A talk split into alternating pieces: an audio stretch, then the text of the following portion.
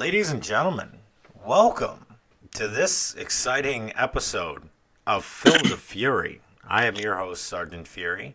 As always, this podcast is being broadcast across multiple podcasting platforms. You can find us on Google Play, Anchor.fm, Stitcher, or wherever you get your fine ass podcasts. And as always, flanked to my right is the man, the myth, the legend, Rochester's own Evan McCloud. What is going on, everybody? So, uh, you're you kind of probably already noticed that there's this weirdness to this podcast already.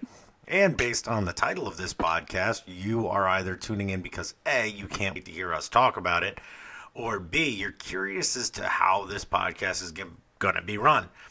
So tonight, with Batman. So tonight's podcast is a companion piece to what is assuredly going to be the most lucrative film in history. Uh, we are talking about the 22nd installment in the Marvel Studios Marvel Cinematic Universe uh, Avengers Endgame, which now, as we sit here discussing, not including today's numbers, which haven't been racked up yet, it had a successful four day, 1.2 billion. Once again, 1.2 Billion! billion dollar four day introduction. That's not taking into effect Monday's numbers or, or anything else. That's that's the that's the Thursday pre yo premieres all the way to Sunday closing. So let that fucking sink in. This money, this movie is going to make money hand over fist. So much Bernie Sanders is talking about it, but fuck that cunt. So Evan and I have decided that tonight's episode we aren't going to give you the typical spoiler review where we just tell you stuff and and we talk about our favorite parts of the movie. There was so much to this film, this 22nd installment, that you almost have to dissect it uh, hour by hour. It was so much movie that they gave you, and I think the Russo brothers need uh, a definite tip of the hat of this one because the way that they did this is it was one film to pay homage to 21 prior films dating all the way back to Iron Man 1 and the original uh, phase 1 uh, hidden stuff for phase 2 and then obviously wrapping up the story that was told in phase 3 leading up to Avengers Infinity War which up until this weekend was the most successful of any of the Marvel Cinematic Universe films. Obviously, going into this, there was a lot of expectations on this, and and Evan, we we've talked about this. We talk, talked about this on our Captain Marvel. Uh, Granny Punches the Universe episode with Eric Emanon, which is available in our archives, that this film had a lot sitting on its shoulders. Wouldn't you agree? That is very correct. I felt that it it needed to, I mean, in a nutshell, be what it was. Uh, and I think going, and of course, we're gonna uh, talk about this over the the next hour. I mean, we're giving, we're literally giving an hour to a three-hour movie that we have been obsessing about since May of last year, April of last year, really. Mm-hmm. And the worst part about it is, is that I don't even think an hour could do it justice. We could literally sit here with a revolving panel of people who would pick up different shit. And you know, for for us, the way that it's done is, you know, we could go on forever dissecting this. I'm sure you're going to see it a second time. I know this week I plan on seeing it a second time. Um, I already, I already uh, saw it a second time. So I'm gonna see it a second time. You're probably gonna see it a third time. I'm probably gonna see it a third time. And mind you, there's only one movie that I've seen more than five times in the theater. Yep. And that exactly. was that was Star Wars Episode Three: Revenge of the Sith. Correct. If if I can dump more money because there's so much to this. You know, I, I think going into this film, there was a sense of finality. We all knew that this was the much publicized end to what's being referred to now as the Infinity Saga. Mm-hmm. And to make matters kind of worse, we knew that this was at least the end of the road for some. And, you know, there's a giant warning on this title and within the context of the the, the text describing this title, uh, describing this episode. You know, this is this is a spoiler companion for those. This is not a spoiler companion. This is a companion to those who have seen it and maybe just didn't notice stuff that maybe we did, or you're like, holy fuck, you know, I noticed that too. But really, if you have not seen Endgame, don't fucking listen to this. Like Nope. we're we're telling you right now, turn this fucking podcast off. We don't want to be the guys that literally ruin the movie for you. I don't want this link shared on other pages on Twitter and on on Facebook to have people be like, these fucking two cunts decided that they were gonna ruin the movie. No, no, I'm telling you right the fuck now. At the at the six minute and twenty second mark, turn this fucking podcast off, go see the movie, and then come back and we will talk. So there's your warning. That's it. So here we go. We're diving right in. Spoilers. Uh, you know, it's not even spoilers at this point. I'm not spoiling shit. I fucking gave you a. I literally gave you an out. like, like this is. Don't your- have to listen right now. You don't. This is your moment. This is this is the moment where, as an adult, you make adult decisions. Like, oh, I could continue listening to these two douchebags, or I could go do something productive, like masturbate in the shower. Either way, go play, or go play video games and watch porn. or or Mortal Mortal Kombat 11 came out last week. That's a viable option versus what you're about to hear. So from this point forward, at the seven minute and 14 second mark, you've been fucking warned.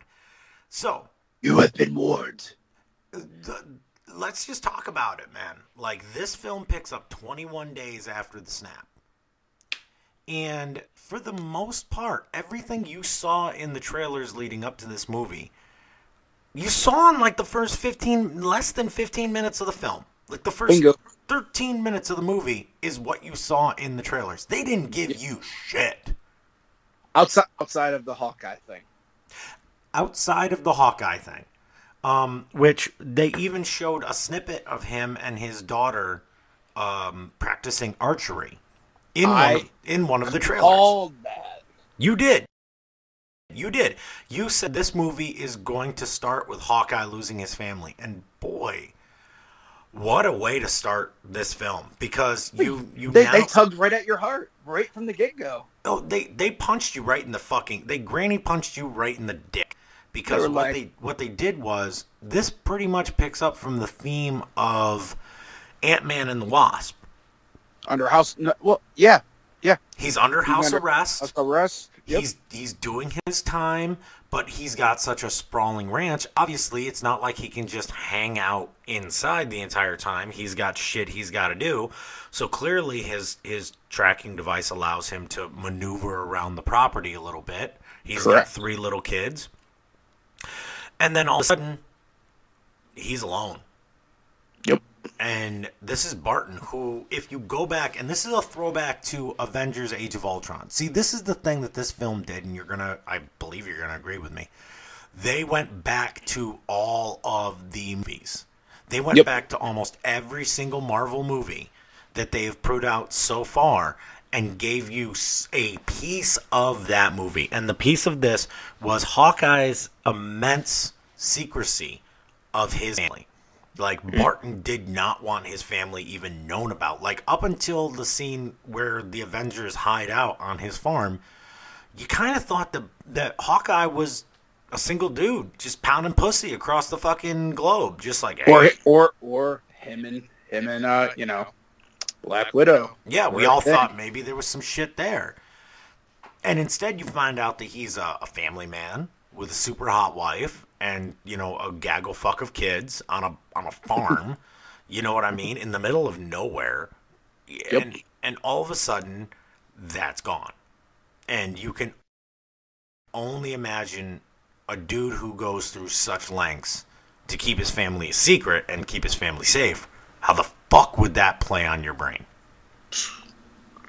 Like, Like- it just it, you- you- I- I mean, as someone who you know has a daughter and and two boys, yeah, like I have the same family.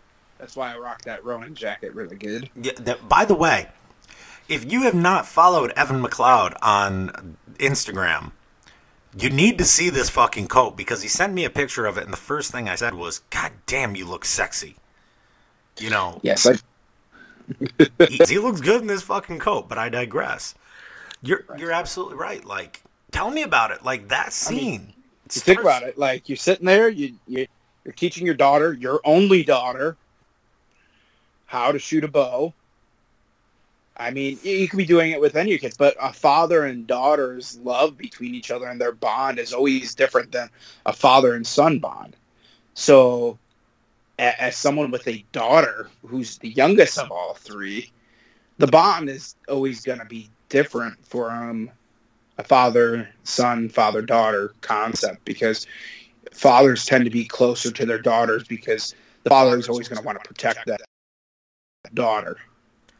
And he's always going to want to be there for his daughter because that's the only man that should that's the daughter should ever truly really love and the only man that should never ever let her down, you know? and so, and- like- yeah, like like I mean, you think about real life, like you know, and and and, and women can say it too. Like, you know, if their father wasn't a strong male role model or they didn't have a strong male influence in their life, sometimes their lives are different. yeah, Sometimes the moms, single moms, can pick up the slack and, and become both, but there's still that wavery difference of that bond between a single mom and a father and daughter. yeah.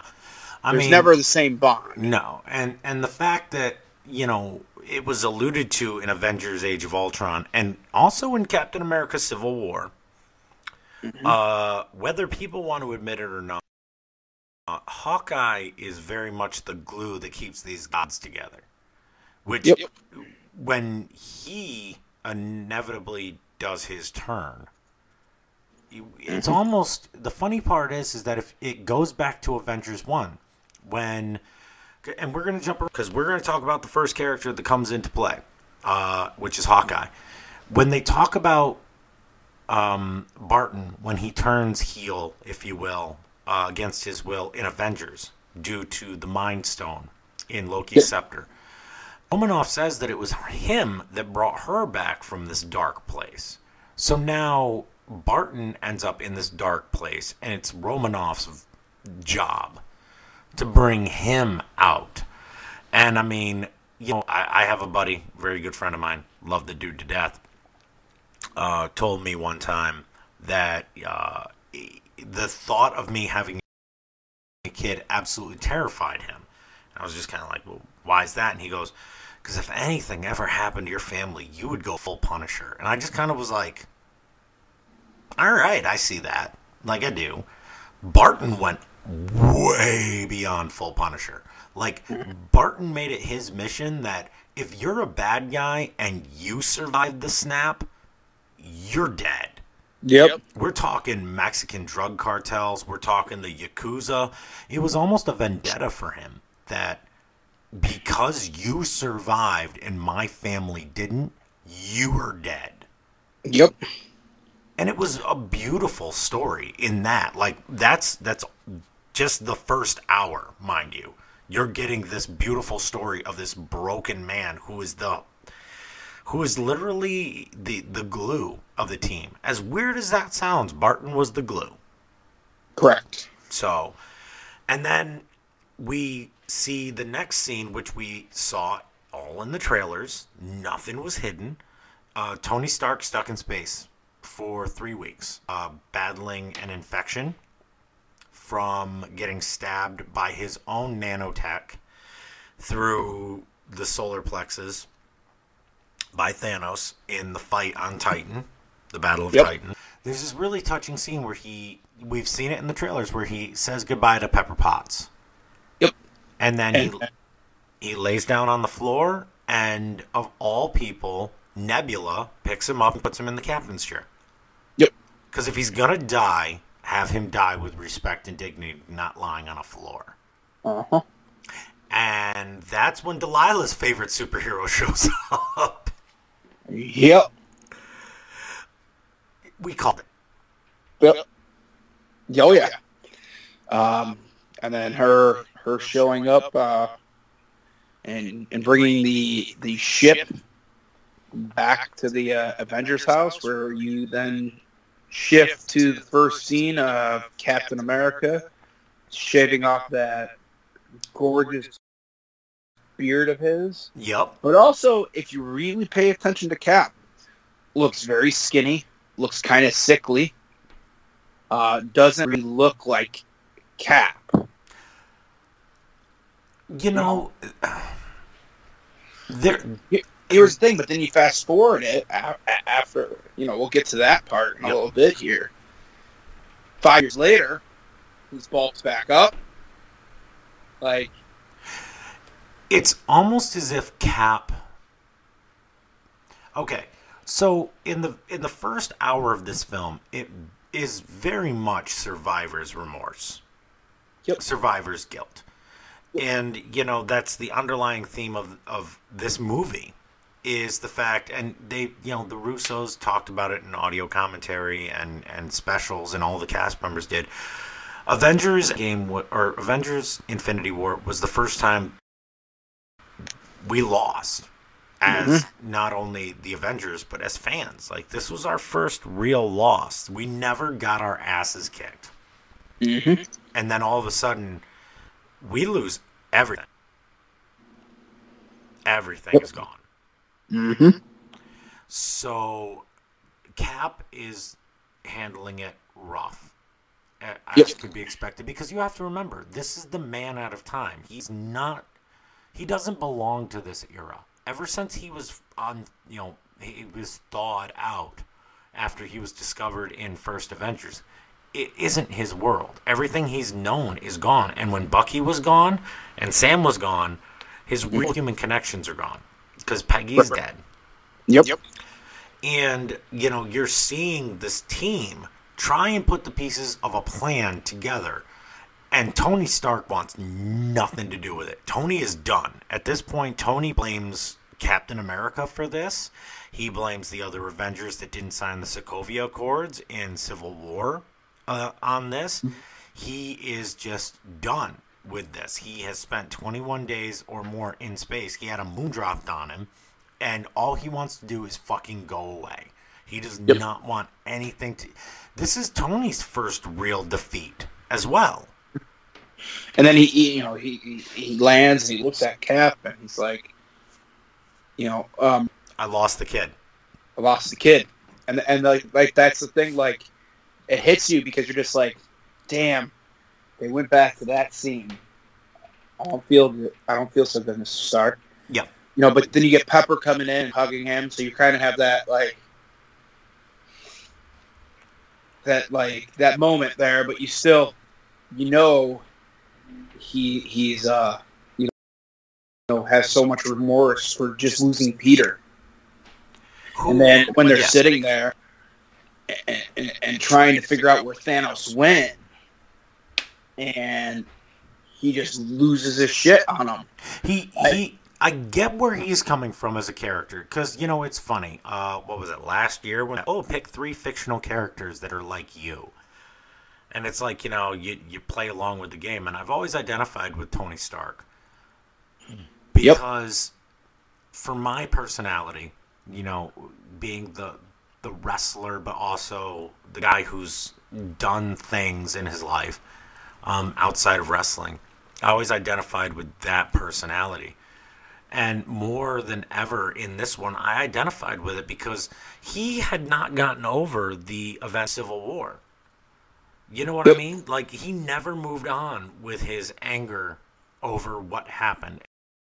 And, and more importantly than that, he blamed everyone but himself for what happened. He still thinks in his mind, he saw this in the premonition in Age of Ultron, where the Avengers were all laying broken and dead. Yep. He never conveyed that. He never once told them, I had this weird fucking hallucination and I'm I'm fucking petrified of it because he's Tony Stark and he's got to be the guy who keeps it together. Yep. Yep. So like when he loses his, I mean, but p- part of me is that that that moment, like when you and your best friend get into your like that big fight and, and, and you're angry at each other. That that's kind of where he's coming from. Like Cap, i- as much as Sam and Bucky are Cap's best friends, you know, like tho- you you know that those are like the two people he relates with the most. mhm. Tony is also his best friend, and and, and, and whether they- will ever admit it or not to each other, you can tell by the way they act towards each other. Tony knows that Cap is his closest friend. And you have to look at it, and and this is something that I thought about while the movie was playing because it plays into hour number two, and it played into Civil War, and it actually was mentioned in Avengers One. This goes back to the fact that Howard Stark helped create Iron uh, Captain America. The Shield. Yeah, he was a founding member of Shield. He he it was his shit. They did his his technology along with the super soldier serum is what gave the world Captain America.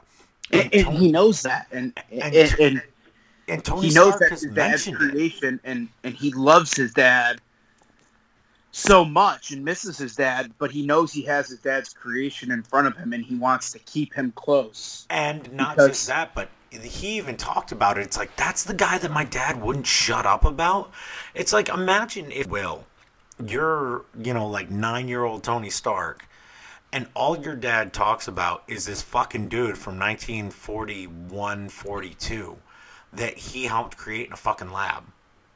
Like mm-hmm. that, that your your dad's greatest creation is this fucking dude that isn't even around anymore that no one knows where he is and your dad is probably still searching for him. And meanwhile, you're there like I'm building a motorcycle engine at age 8, dad. Do you love me yet? Well, when Captain America punched Red Skull in the pecker, you know, I get that.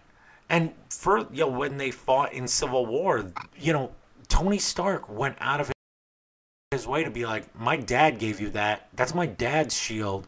It's like no matter he was trying to dig at Captain, like you're only here because of my family. Yep. And it almost came out again in their spat that they had at the beginning of Endgame. Because once again, it comes down to the fucking ego that Tony Stark has. Well, I mean, it wasn't even so much of an ego though. Like he told him how it was. He told him, "I needed you, and you weren't there for me." Like he he he flat out said it to him. You you want me, you need me now, but I needed you, and you weren't. You turned your back on me. But do You, you, betrayed honestly, me. Do you honestly believe that? freaking thing out of his chest, off his chest, and hands it to him? Do you okay?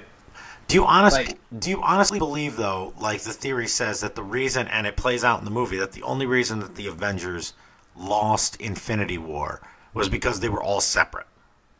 See, I don't think it's because they were separate. I do. I, I, I think part. I think it's because. Well, I believe because they weren't. They weren't.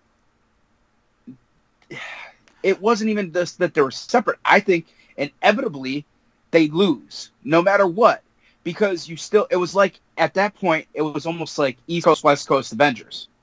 If you really think about it, you know, one is Cap and his Avengers team.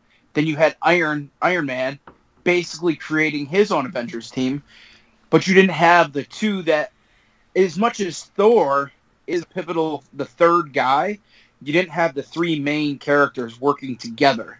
You had Iron Man, you had Thor up there in space.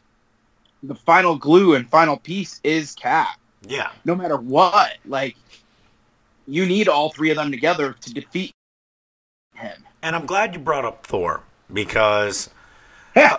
Uh, okay, you know, okay. before I sound like the biggest dickhead in podcasting fucking history in saying what I'm about to say, I need to apologize to Delilah.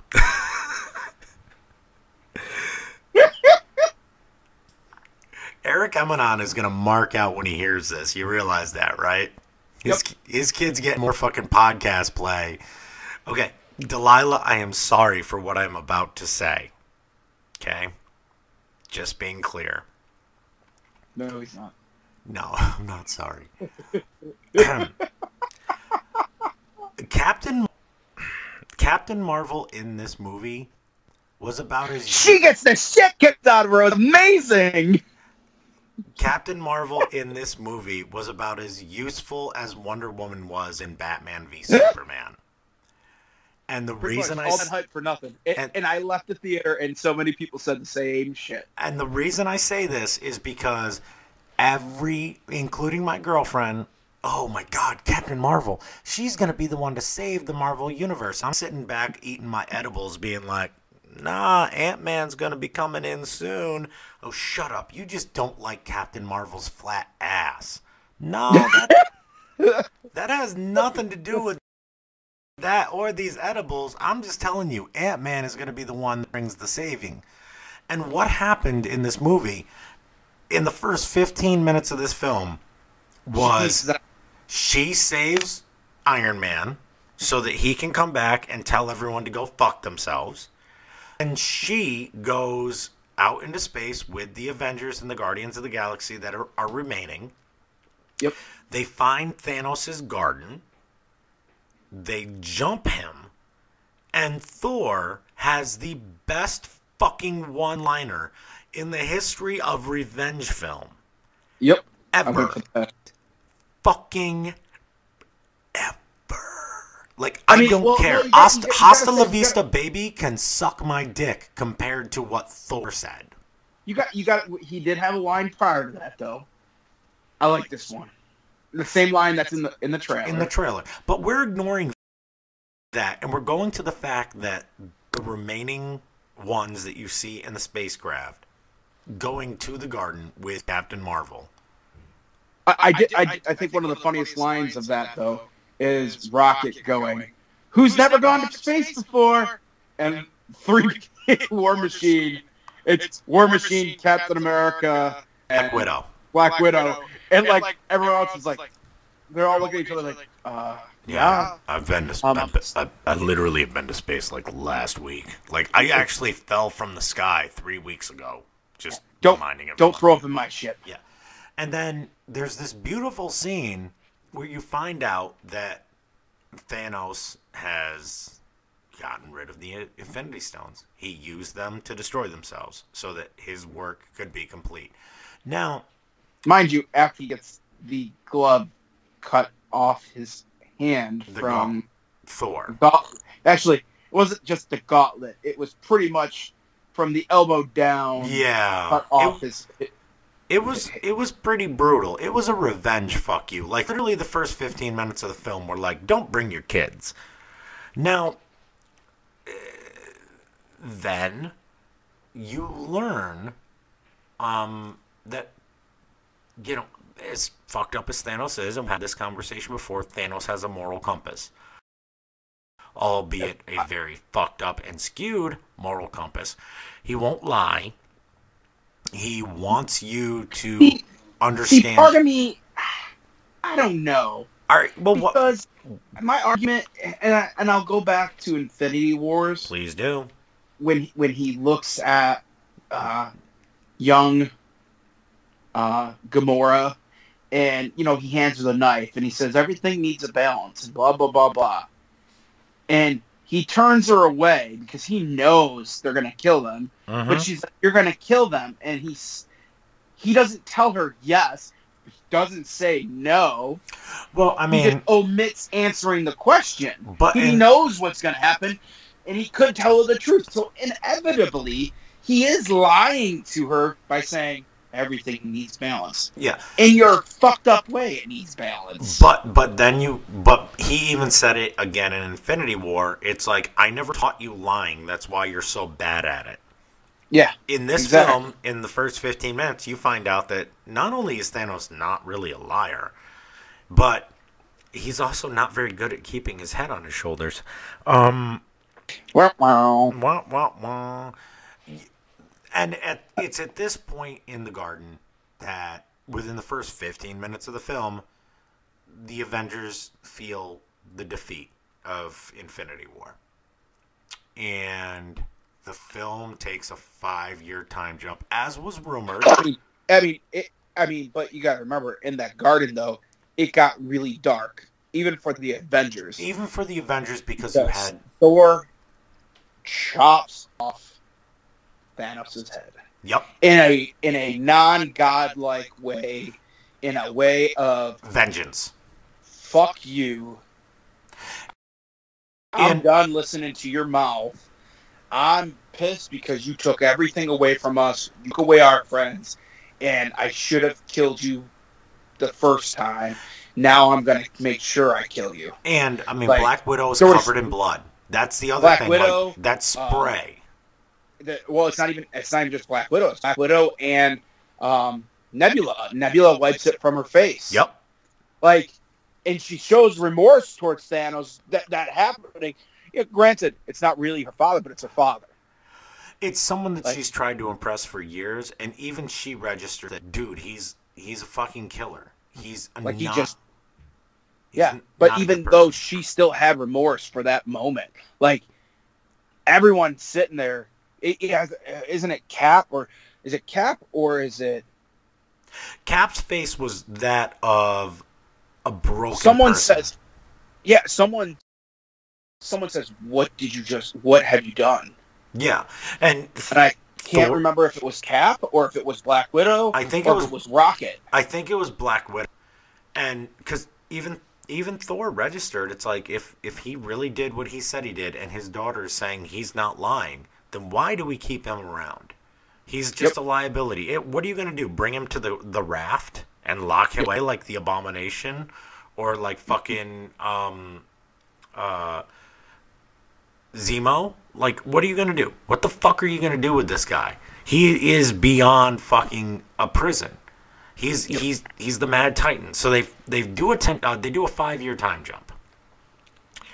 And in this five years, not only are the Avengers still dealing with their fucking remorse, but man, does everything change in five fucking years. Everything changes. It seems like the only one holding on to the Avengers or the concept thereof is Black Widow. Yep. She's desperately holding on to Mhm. this concept of keeping the team solidarity.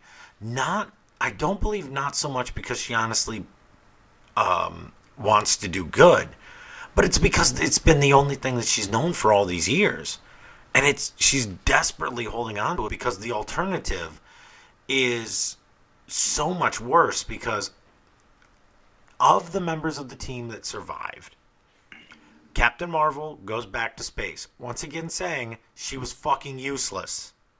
Captain Yep. Marvel was fucking useless for two and a half fucking hours.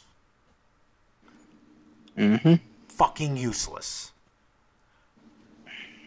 Way drop the ball on that one. Anyway, Rhodey in is kind of the one Avenger flying around trying to make sure that everything is good and stable uh, in the world, the new world, if you will, the post snap world. The Guardians are out in space, and by Guardians I mean, you know, Nebula and Rocket are out in space doing their thing, trying to save galaxies. Only a fucking raccoon and a cyborg could do. Captain America takes a very strange role in that we've seen it in the trailers where it looks like he's almost angry at a at a um um what's the words I'm looking for? A group therapy session. Quite the contrary, he takes up the role of Sam that we saw in the Winter Soldier, where Sam was the guy who was helping out post traumatic stress um, suffering vets. Now, Captain America, Captain fucking America, is the guy running group therapy sessions for people who lost family members due to the snap. He becomes his friend, which is fucking beautiful when you look at it. Mm-hmm. It's it's a powerful thing, and that's also the introduction of the first gay character in Marvel Studios. By the way, just in case anyone was wondering when they were going to introduce a gay character, they did in that scene. Yes, they did. Yep. And it was po- It was powerful too. Yep. So all of this is going on. Meanwhile, Tony Stark, motherfucker, Tony Stark marries Pepper Potts, and they do in fact end up having a kid, and they do in fact name that kid after Pepper's eccentric uncle Morgan. Only it's a girl, and Tony lives the life of I would like to say just a billionaire recluse. He's in the woods in a cabin in a very non Tony Stark way, Mhm. hiding from the world because he's hiding from the fact that he fucking failed. Mhm. And it's beautiful. Because the only Avenger that seemed to survive the snap that has any real life is the one that told all of them to go fuck themselves. Yep. I mean, the, the the biggest thing is though, like, I think the thing that really hits you is when they going back going to try and go. They go to Tony, and Morgan comes running out, and she's like, "I came to save you," and he looks at him and he's like, "Listen, I'm so happy to see you guys, but if we there's six table, there's six spots set. If you don't talk shop, you can come in and have lunch." You know, and you're just like, he just wants to be, he just wants to be normal. He wants to live his life. Uh, he doesn't want the world to have to rely on him. And and I think at that moment though, like even when Morgan had what would we all know is going to become Pepper's helmet, I feel like it was kind of that moment where like, oh, okay, you know, they're talking about this time machine. Oh, we even skipped something even bigger. We haven't we we have not I mean, talked about the biggest of smallest Oh my god. Okay. So okay. you, you can't tell me you did not laugh. Okay, so first off, Ant Man's van ends up in a storage unit. Because, Still trying to figure that one out. well, no, I can figure it out because if they if the van was registered to Scott Lang and there were so many people who disappeared in San Francisco during the snap, they would kind of take all their stuff and put it into a storage unit with a name Yeah, on it in case. so many other cars just abandoned. well, That's what I can understand. well, I mean, you We're have to. in the van when he disappeared. Well, okay, so That's what I, the, they were on the, the ran. They were the van. Weren't they on a rooftop no, they were on a with the pier. van? They were on a pier. Yeah. So Okay. The van still there? So, you, well, no, you would San Francisco would clean that shit up. They'd be like, "Look, uh, we built this fucking two billion dollar memorial. Fuck y'all. Uh, get this ugly ass van in a storage unit." So, in us, he's in this massive storage unit in the quantum realm because remember he was stuck in the quantum realm at the end of ant-man versus the wasp. And of all things a fucking mouse? A fucking a fucking rat. Across the dashboard. A fucking rat crawls across the dashboard and pushes the right buttons to cause Scott to explode out the back of the quantum realm van and launch him into a bunch of boxes, which leads him to have the most amazing scene with Ken Jeong. Yeah, I know. Because Ken Jeong, no that, words, uh, that's right, you fucky on me, fucking from The Hangover, is a security look, guard. little- Check out this little Chinese. suck on these Chinese nuts. He's the security guard watching the fucking video. As Scott Lang holds up something begging for help. So he grabs some stuff and he's carrying it in a little red wagon. And probably the most Children of the Corn moment, other than Children of the Corn, Oh, to happen is Scott is seeing that and this is this is an underlying theme when you get to see this film is that because there's no one to take care of shit and because half of everything disappears there's no birds there's no insects there's no life there's no sound. All the fucking shrubbery and everything has overgrown in some of these neighborhoods because there's no one there. And he's walking through San Francisco in the suburbs with this wagon and this kid is on a bike just passes him and he yells to him and he's like what happened and the kid gives him this look which is almost like what do you mean? What happened? what yeah like i have like you're assuming like the face on this kid told me a story and the story was is that five years ago this kid had a happy life and then his parents disappeared and he's been on his own ever since and he's seen some things and he's done some stuff and he's experienced some shit and this kid is just lost like his Yep. face is gone and then Scott sees a memorial for the vanished, and he's looking for Cassie's name, and he comes across his own. And then there's the heartwarming scene where it's like, for once, we've got a glimmer of hope in all of this garbage. Because he goes to Cassie's house, he bangs on the door, and 15 year old Cassie answers the door. And it was like, for the first time in a year, as Marvel fans, we had hope. Uh huh. We we had hope, and I'm not talking about that Captain Marvel 1990s hope. We're talking about like in this universe that has happened post snap. We finally had a glimmer of hope, and then of course we get Now treated- here's my question: okay. Who has Cassie been living with? I think Cassie's mom. That was Cassie's mom and stepdad. So who's to say that everyone disappears in the snap? You know what I mean? But Like at no point you do you ever see her mom stepdad. you don't see mom or stepdad, but I'm going to say they're alive. Wait a second. That's who's in the back.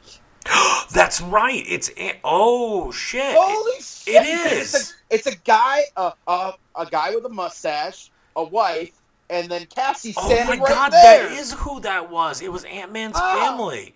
Okay, Son of a bitch. we're ahead of our, ourselves. because sorry, because We're ahead of he's ourselves. standing with he's standing with the Pyms and And um and Hope, okay, and Cassie's not standing with them. Correct? yep, you're right. Let's stop right now Okay. because we're, we're skipping ahead. sorry, just dawned on me. So then we then we get to essentially the scene that you've seen in the trailer, the first trailer where fucking Scott is like, "Hey, remember me from Germany?" yada yada. And then he explains that the time within the quantum realm works differently with the time that they experience in that 5 years ago he got stuck in the quantum realm. But it was only 5 hours for him. That is fucking insanity when you get to thinking about and it. he doesn't even age. He didn't age whatsoever. So that that is kind of I don't, I don't know. That kind of bothers me a bit. Is it because Because- of Janet Van Dyne aging, but he didn't? Yes. Okay. Now I can explain this away in, in mind anyway, in that he didn't go deep into the quantum realm. Like you have to remember, she went subatomic. He only went into the quantum realm. Mm-hmm. Like it's almost like the way I can I, can- I can think of this, if you want to, if you want to follow me, mm-hmm. is someone who's swimming in the ocean on a beach, right? And Yeah. then someone who goes a mile out and free free dives Yeah. into a coral reef. Like their body is way different because they're they're purposely swimming like 40 or 50 feet underneath the ocean surface versus Yeah. someone who's sitting in an inner tube on a beach in a roped in area You know what I mean? Like Scott, it seemed was only going in real quick to grab some stuff. You know, grab Yeah, some but, quantum but he had to go subatomic because of where he was going, though. He- in the quantum realm. he went i don't think he went as subatomic subatomic as as janet van dyne did i'm gonna assume because i don't want to look too far into it because it'll probably piss me off is that like is that a lame way of like getting out of of over Yeah, analyzing That that that's like Thanos telling little Gamora, "Listen, everything needs to be balanced, but I'm going to murder your family right Okay. now. We're to be back." thanks you just compared me to a fucking murderer we'll we'll, we'll go with that you fucking I- twat Okay, so then we get treated to what is undoubtedly the two biggest transformations of any Avenger. Professor Hulk makes his appearance because he acknowledges both Bruce Banner and the Hulk lost to Thanos. So why I'm not? I'm sorry. So why not? Dab. why not combine the two and you get Bruce Banner's social awkwardness with the Hulk's body through an entire fucking movie and it was It- fucking beautiful. Who is like the like a rock star among all the kids? Yeah, he's a rock Yeah. star because he's he's technically Hulk, but he's Yep. Bruce Banner and Mr. Hulk, can we get your autograph? But best best line. Yeah. Can, you want? Oh, can we get your picture? Yeah. And he's just like taking cool little like I'm real selfies. cool dude selfies with it. He- Hands it, hands it to the phone to Ant Man. He's like, here, can you take our picture? He's like, say say green or whatever it was, green. And he's like, all right, you know, hey, do you want my picture? I- I'm an Ant Man. Like, Take the goddamn one. oh uh, no no you never mind. They don't want my picture. No no no no no. They want your picture. He's like, no, take the goddamn phone. The, the kid is literally saying no. Take the goddamn phone.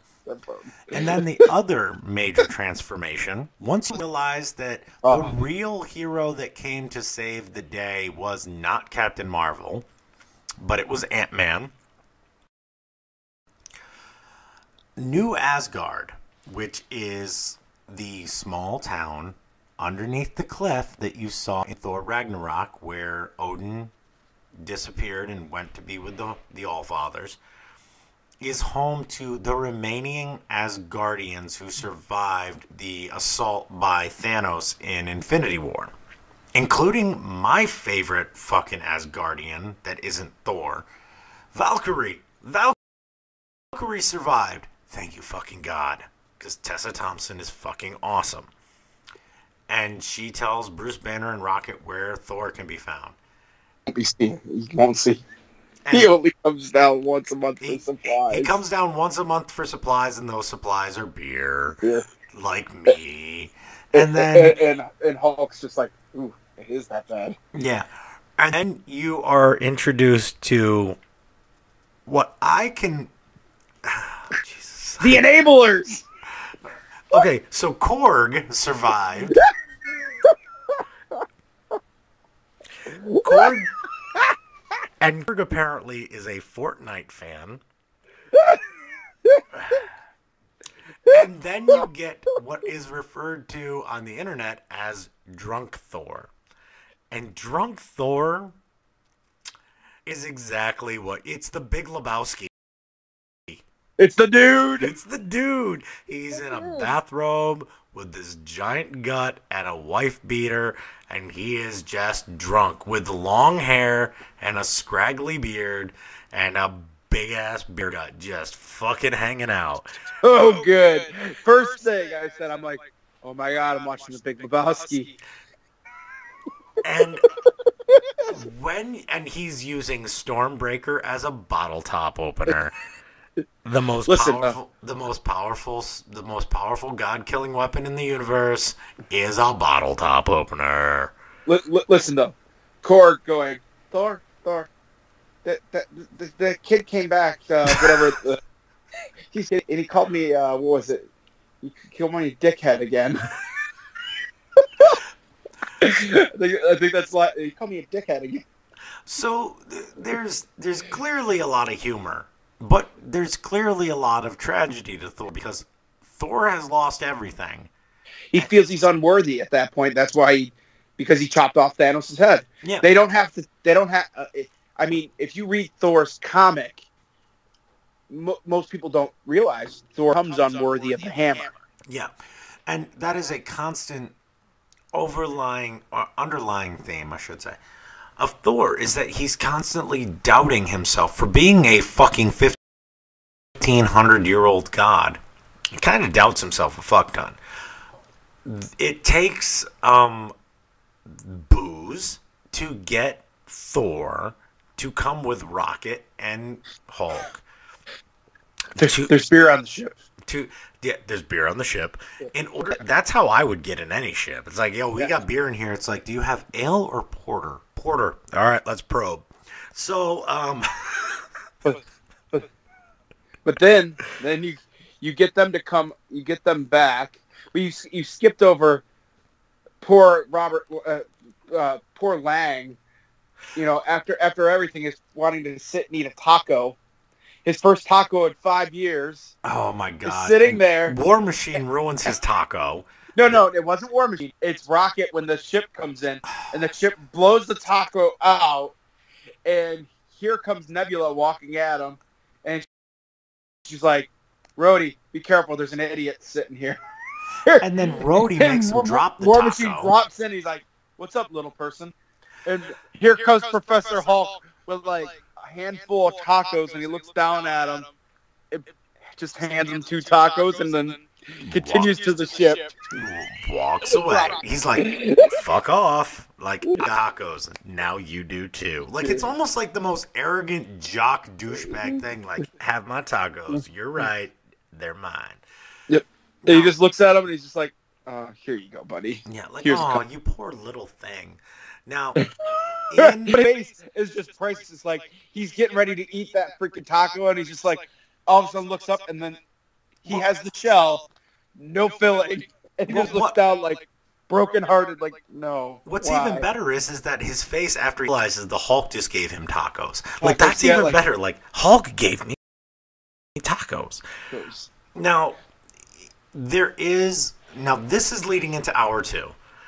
There is uh, this cool moment where Tony Stark has the opportunity to change history.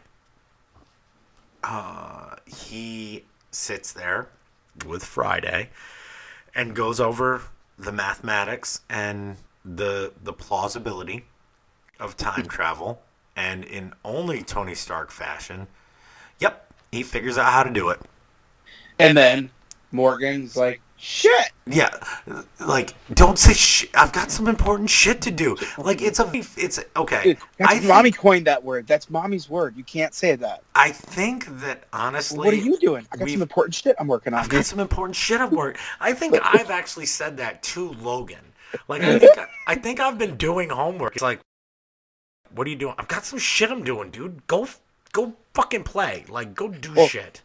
Well, that's the funny thing is like Madison, like I recognize, like I can really, um, because of like Hawkeye and, and Iron Man and, and Tony having girls, I can resonate with that moment because like Madison has said words that she's not supposed to say, and and coming out of a little girl's mouth as their father. Shit. And again, that relationship being different, you try so hard not to laugh. It it was And and they always get you with the freezy pops. yep. It, it, it, that's extortion. No, exactly. Not only extortion, but it worked. Yeah, And then But the, here's my issue. Ready? uh-huh. Comes back downstairs. There's Pepper sitting right in the living room. Where was she the whole time? Oh well, was going on. remember there there was there was a time lapse. There's always time lapse, but yes. you're brushing over probably one of the most heartwarming moments of the film, Oh yes. in The- which Tony tells his daughter, "I love you," and she goes, "I love you three thousand. That's so. Fast forwarding to later in the movie, though, that's what gets me Ooh, when everything happens later on, because Madison has started using like when I'm like, "I love you, baby," And she's like, I love you the mostest, Daddy. That's been like her thing lately. Because I'll be like, I love you more, and she'll go, love you the mostest. Yeah. And like I have been saying, I love you more. You know, recently and she'd just be like, I love you. And like recently she's been just like, I love you, Daddy. I'm like, I love you too, sweetheart. And she'll be like, I love you the mostest. yeah. So like that, like that's like that whole that that moment of I love you three thousand, and then Tony walks downstairs. and tells he Pepper, just, like, Pepper, you know, she just told me she loves me three thousand. You got a grade about like three to seven hundred. yeah, like, So like you, you, you, you got. And the thing I loved about Pepper was she. Tony said, "I figured it out. You know, time travel. I figured it out. I know how to do it. We could do it." And Pepper being Pepper, Pepper is like, "This is gonna bug you. You need to do this. yeah, you got to go do it. Like- this is you. Th- this is who you are." And it's like, you know, she's the only surviving Marvel girlfriend now. At this point, wife slash mother of your child. And the thing that really gets me about Pepper is it, she was the driving force For him to stop. for him to stop being Iron Man. But more importantly than that, it's like, you know, you go back to Iron Man 1 and the gift. fuck you. Fuck you. Fuck you. Fuck you. Fuck your stupid face. Fuck you. I know I'm laughing. You can You eat know I am laughing right now, aren't you? Yes, I do. You can go fuck yourself. All of It's your the best scene of the movie. all of your face, you can go fuck yourself, pal. Because you know I was just watching it on TV, you know and him just sitting there. This isn't the most incriminating position you've ever seen me in. let, let's be honest, this isn't the worst position you've caught me in. be in. Are those bullet holes? like, this is a woman who, who literally, okay, if you go back to the introduction of the relationship of Tony Stark and Pepper Potts, when you're introduced to Pepper, it's after Tony Stark fucks the ever loving dog shit at Chrissy Everhart from fucking Vanity Fair. So he fucks the dog shit out of her and has her in quite a spread on Tony. And she wrote a piece on him too. Um, Iron Man 2 joke, kids. Go back and watch it. It was a good movie. Okay. then she, there, she gives him the birthday present. Okay. Or the present, I should say. And then there's the dancing scene where she wants olives. She likes lots of olives, like five or six olives in her martini. And then, like, there's the cat and mouse game leading all the way into Iron Man 2, you know, and through it. But really, the moral compass of Tony Stark is is fucking Pepper Potts. Like, that's this girl. And for her to be like, go, go do this shit, get it fucking done, and save everyone and come home. That's really his push. And then he, of course, course brings Captain America. Um, Oh, oh, oh, but wait, wait. You get a very comedic portion of them. They they go to Hulk, and he's the one that is the, the driving force to do the time oh travel. my god! and and the, the the response, uh, I don't know if it's gonna work.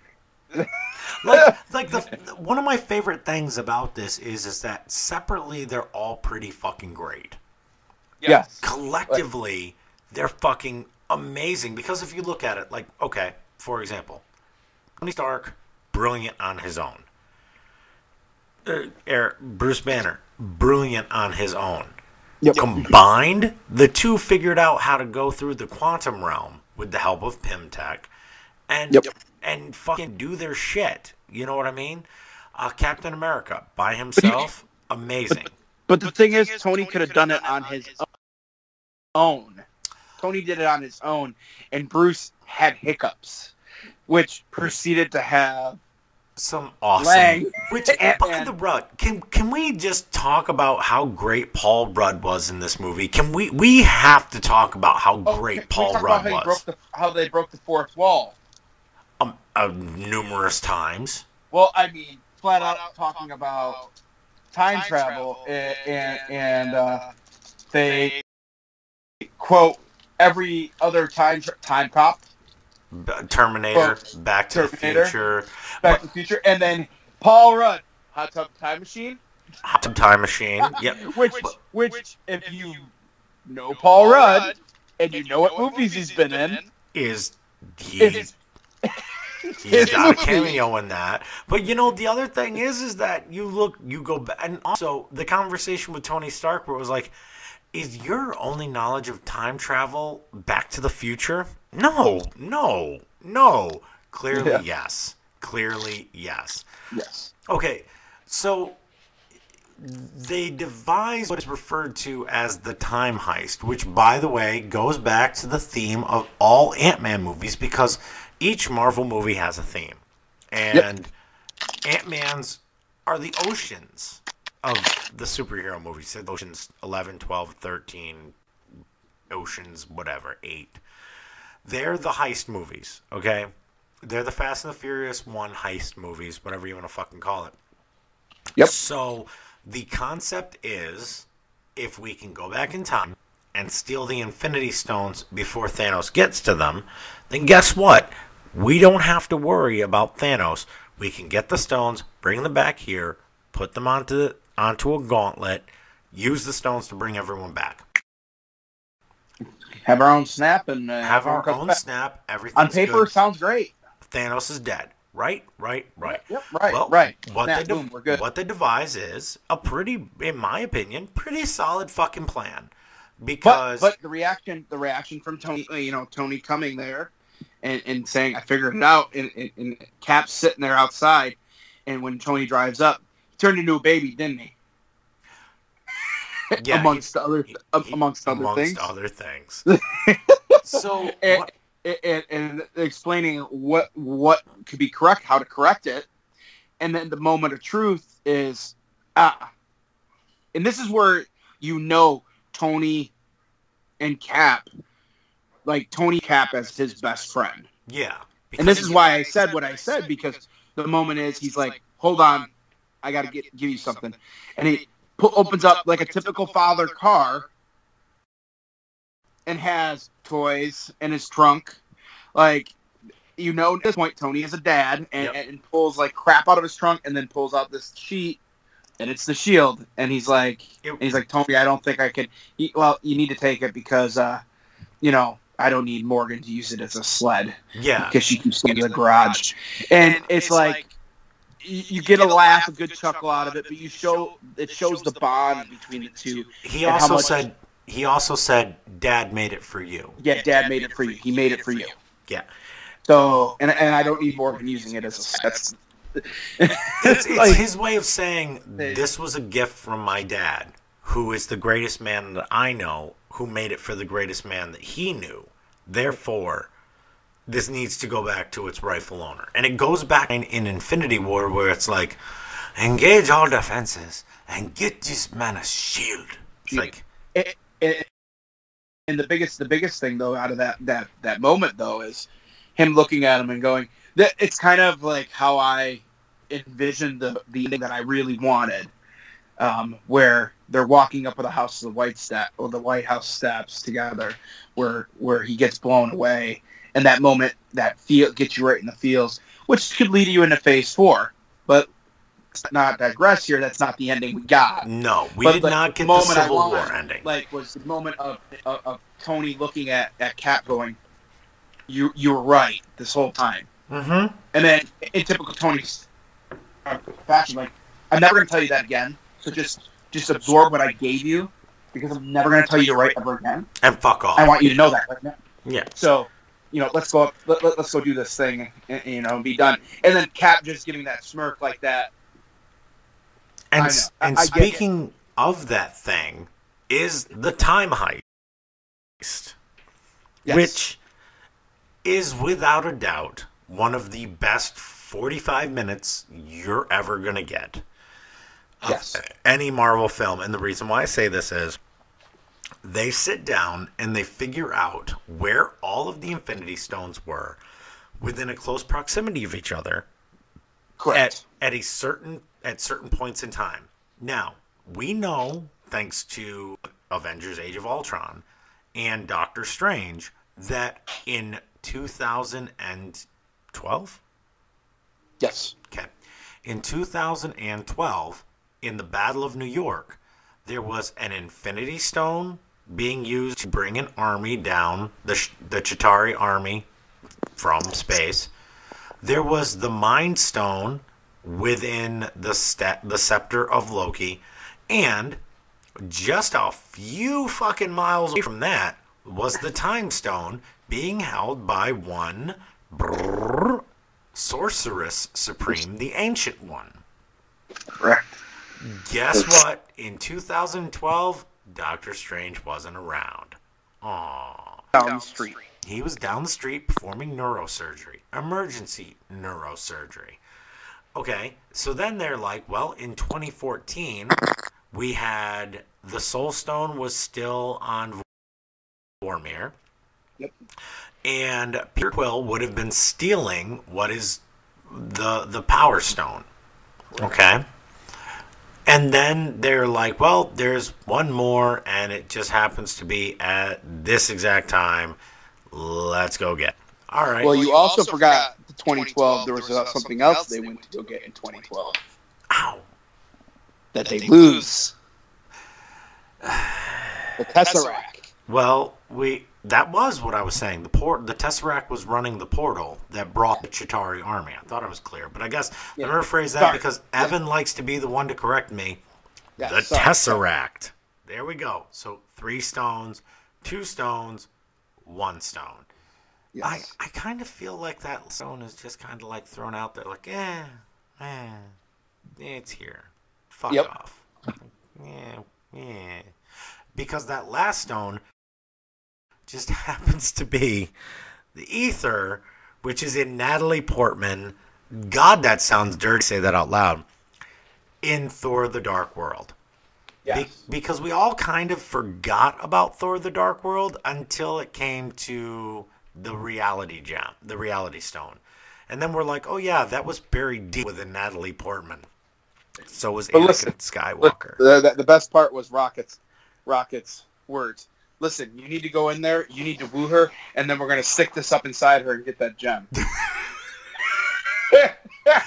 Now, we're going to talk this stone first, and then we're going to work backwards because uh, Evan couldn't have said it better. Because this was a scene where we finally got to see Natalie Portman's contract get fulfilled. Because whether she was there or not, Nat appeared in another Avengers movie. Yay! Yay! Yay! Waving the flag. And Rocket shoved something deep inside of her and took the gem. But okay, so the big Thorbowski, um, oh, a- and not to mention the the the bet the Tony coming back in before they even do all this time jumping. Them having Tony Stark call Thor, "Come on, Lebowski." so the big Thorbowski is now in his what was it 2013 Two- yeah 2013 right before Serta was going to die that the dark elves Malekith was controlling. And Serta being a witch realized that Thor that was standing in front of her was not her Thor. He was a time traveler. Right. Just really sweet scene between mother and son while Rocket is shoving something deep inside Natalie Portman Thor questions himself and questions it and tells her I've I've lost people. Like I don't I don't know if I can do this. And she as a mother only can because remember Odin has given many lectures to Thor Yep. but there's something about a mom Yep. there's something about mom giving you reassurance and It's- Renee Again, this is what I will say. It's the mother son scenario. Yeah, like Renee Russo just even though she was only in it for a few minutes, she gives such this performance where you're like, Man, fuck, I wish she was my mom. Because she was just like, you know what? It's shitty right now, but you do realize everything's gonna pan out, right? Yep. Yep. And then and then proceeds to tell me eat a salad. Yeah, like you, you, you got fat. Like you're fat, son. Like, and then Thor, of course, because he realizes where what time he's in, he holds out his hand and he waits and he waits, and then boom, Mjolnir is right in his hand, and he goes, "I'm still worthy." And then they Yep. they have the Aether, so they leave. Yep. Then, of course, we have the Battle of New York, which turns into a series of hilarious bloopers and fucking monumental fuck ups. like, if it could get fucked up any worse, like, if there is a moment within this time heist that gets more fucked up, I can't fucking name it. Oh, listen, listen. My favorite, my favorite, my two favorite scenes. You know, I never really thought, never really noticed, but that doesn't, that suit cap doesn't really do much for you. As far It- as I'm concerned, that's America's ass. ass cap. That's America's cap. And he salutes it. Yep, and he salutes He it. salutes And- Captain America's ass. Ant Man does nothing for literally salutes Captain America's ass in his Avengers 1 outfit. Yep. And then proceeds it proceeds to whoa whoa whoa big guy. The three hundred pound weight limit. You gotta take the stairs. Whoa, whoa, don't do that, don't do it. No, no, no. Take the stairs. Thor the Hulk doesn't like stairs. Gotta take the stairs. Hulk hates this. Okay, so then we've got we've got this scene that that is started to build up. Speaking of Hulk, where he goes to get the time stone, and instead of it being Doctor Strange, it is the Ancient One who essentially says, "You're five years too soon." Yep. So insinuating that she knows her future, she's Yep. seen it, and she knows that Stephen Strange is going to eventually become the Sorcerer Supreme. So And she- says she even says that he's the greatest of us all. Yeah. So she was fucking with him the entire time, training him because Yep. she knew he was going to become the best. And what's even better is is that after a discussion with you know the the astro projection of Bruce Banner, because she literally knocks the fucking soul out of the Incredible Hulk, Yep. she realizes that ev- everything that is about to happen Doctor Needs to happen. needs to happen because Doctor Strange Saw it. There's a reason he sixteen million, no, fourteen million and five times before. So she knows that if the greatest of all of them, the greatest sorcerer supreme, is the one that said this needs to happen, then who is she to stop him? Yep. Why did like when, when he says, well, well, if he's the greatest, why did he give Thanos the the the stone? Yep. And she's like, wait a second. If he- gave him the stone willingly? Yep. Yeah. Why did he do that? I don't know, but there's a reason, and that's why you're here. And And she that's after explaining this concept of time branches where if you alter something in the in the timeline that they're currently in, it will affect everyone's timelines. It's the multiverse theory. The Incredible Hulk promises her, if you give me the stone, I will come back and I will give it to you at this exact moment so that it's not like anything happened which she agrees to, and that sets up future. Shit. So, speaking of future shit, Captain America gets his hands on the scepter. But how he gets his hands on the scepter is a throwback to Captain America: The Winter Soldier, where he is a in the uh, elevator with cross what is eventually going to be Crossbones, a shit ton of agents of Shield who are all Hydra operatives. And when he says, "I'm here to get the scepter," and they're like, "Well, no, Cap," and all he does is whisper two words, Hail Hydra. and he walks out of a fucking elevator with the goddamn scepter like a And the- boss. Yep, they're like, what? Yeah, like, oh, he is in on this too. Oh, Yeah. great. And so he walks away with the fucking scepter with the Mind Stone. Meanwhile, Tony Stark may have fucked up. no, no, no. May have fucked up. A lot. Oh, listen, Hulk ran into him. All right, literally, Hulk opened up a door and smashed fucking Tony Stark in the face with the suitcase that held the Tesseract, and Loki disappears. And Tony Stark freaks the fuck out and runs away. Well, during this time frame, it is broadcast that Loki has escaped, and Captain America circa 2012 runs into Captain America circa 2019, and there is a captain versus captain fight. Best line, next best line. I could do this all day. I I, I know you can. I know, you can. So the two of them duke it out, and Captain America uses Captain America's past knowledge for future knowledge, whatever, whatever, whatever you want to fucking call it, to pull the whole Bucky is alive gimmick. Yep. We get one of the greatest fucking lines in Marvel Studios history. Mhm. That is America's ass. That is America's ass. Because Captain America finally swears. Mm-hmm. Ass is a swear word. Captain finally breaks it. And in my mind, I'm having this vision of Avengers Age of Ultron where Captain America's on a motorcycle just screaming language. At Language. everyone. Yep. Language. So then Tony and Cap and Ant Man are trying to figure out what the fuck did they do now. Well, guess what? Cap has a plan, or Tony has a plan.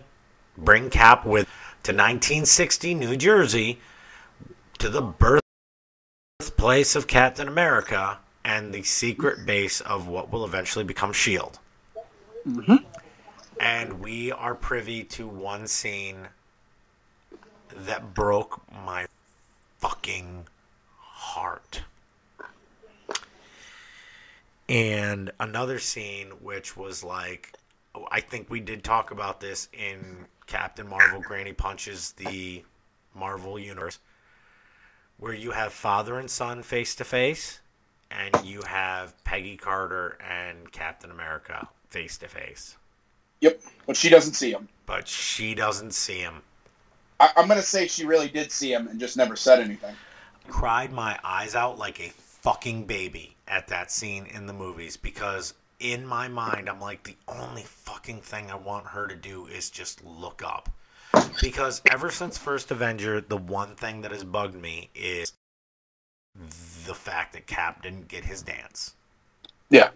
He never got his dance and you know, he was waiting for the right partner. And I mean, Sharon Sharon isn't Sharon was a kiss in one movie, but fucking Peggy was the one.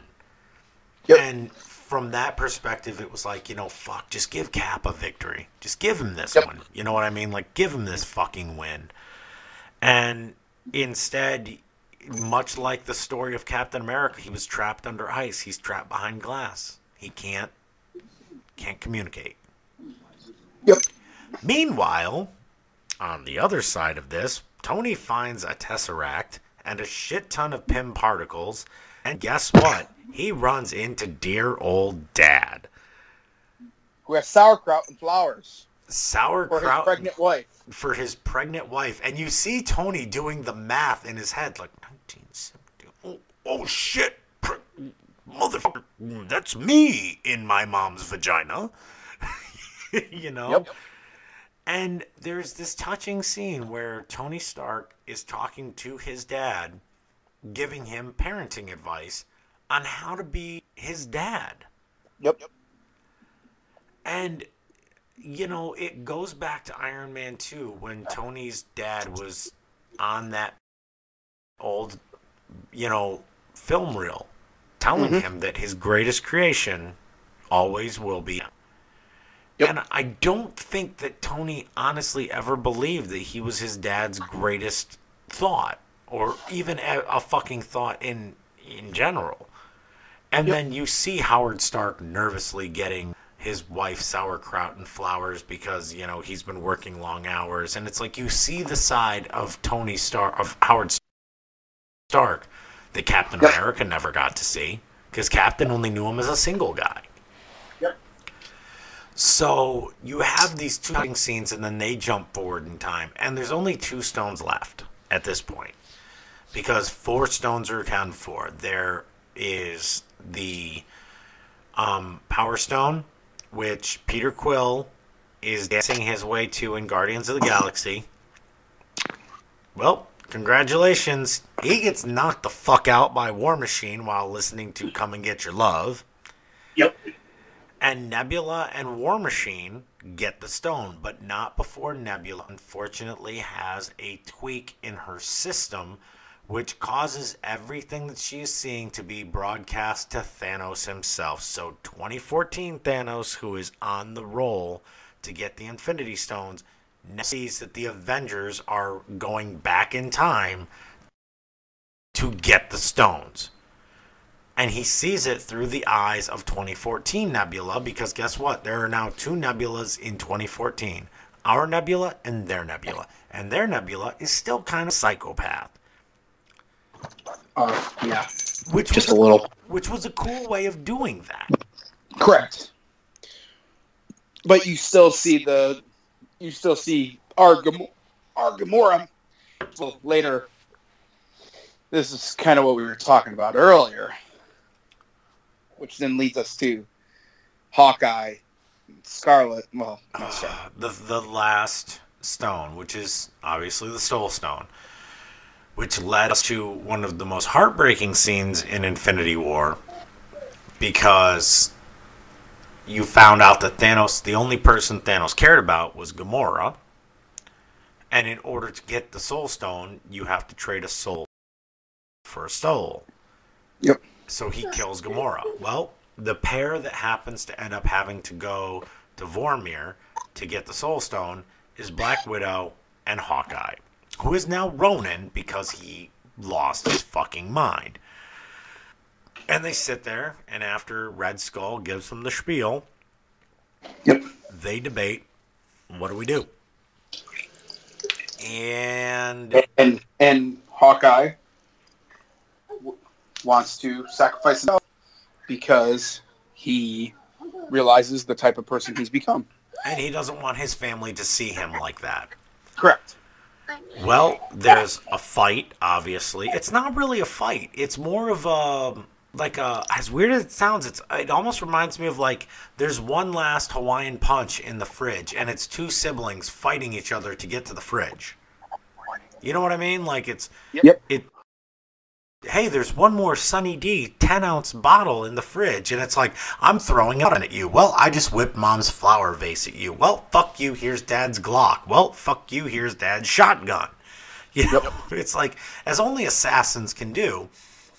And then, in probably the most shocking moment of the film, one of the most shocking moments of the film, I didn't fucking see it coming. Uh, Black Widow Yep. makes the sacrifice to do Yep. to, to Well, see, I, I see, I, they're too close. Well, first, I thought you were going to the ki- uh, kiss between them. No, fuck no. I think Barton loves his wife, and I think Oh, he does, he does, but he does love her, I like think like you said, love like a brother and sister relationship. But I Yeah. felt like because in the comics they have a thing, so. But I, I think thought you might get something like kind of like that last moment of, all right, this, this is our goodbye. You know, you need to know I love you, yeah. I think and it I'm always gonna love you. And but at the same, he does love his wife. He loves his kids. He loves his family. I think that's And the she, yeah. she is the only one that knows about his wife and his kids and his family. And she wasn't gonna allow him not to go back to that. And I also think that you you look at that, and to me, if he would have done something romantic with her, it would have tainted everything that he was working for. Correct. But he gets the Soul Stone. Correct. And at this point in time, all of them jump back in the time, including a recently, not, I should say, including 2014 Nebula, who has captured our Nebula, and she's currently being beaten and tortured on the Dark Aster Correct. by Thanos. Correct. So, they take the Soul Stones, they arrange them on what is pretty much an Iron Man arm gauntlet, and the Incredible Hulk does the task of snapping his fingers and hoping that it works. And then we are given what is without a doubt one of the most epic fucking fights in film history. This fuck. My, my only issue, Please, okay? please give me your issue. My only issue, ready, is this. You get the moment of Hulk and Thor and Hawkeye and Cap mourning over Black Widow. Yep. In that moment, this is where things bother me, and this is continuity wise that bothers me. And we talked about this at my job today, and it makes sense. He looks at him, and Thor's like, "It's just something. We'll go back in time, and we'll get get her back from that moment and bring her back." And Hawkeye looks at him, Clint at him, and goes, "We can't do that. She can never come back." She is part of the Soul Stone. She can never come back.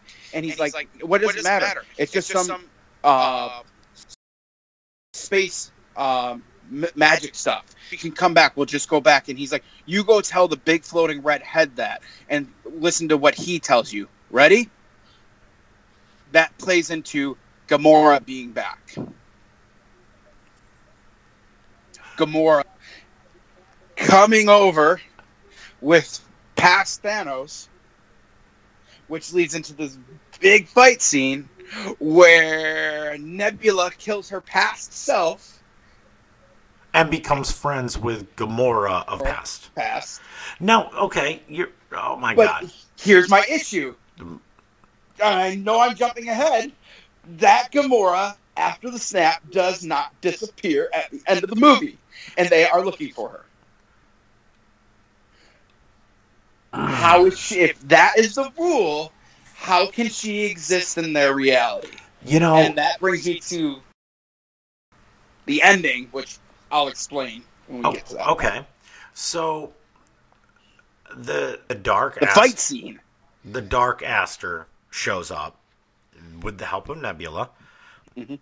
and as can be expected, shit goes downhill real fast. They blow the fucking shit out of the Avengers headquarters, and when it comes down to it, Thanos realizes that you can't get rid of half of humanity because half of humanity will still remember what was, and therefore, by default, some of them will want to go back to the time before.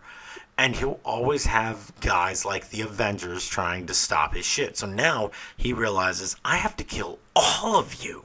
I have to literally murder every living thing on this fucking in this multi in this universe in order to get what I want.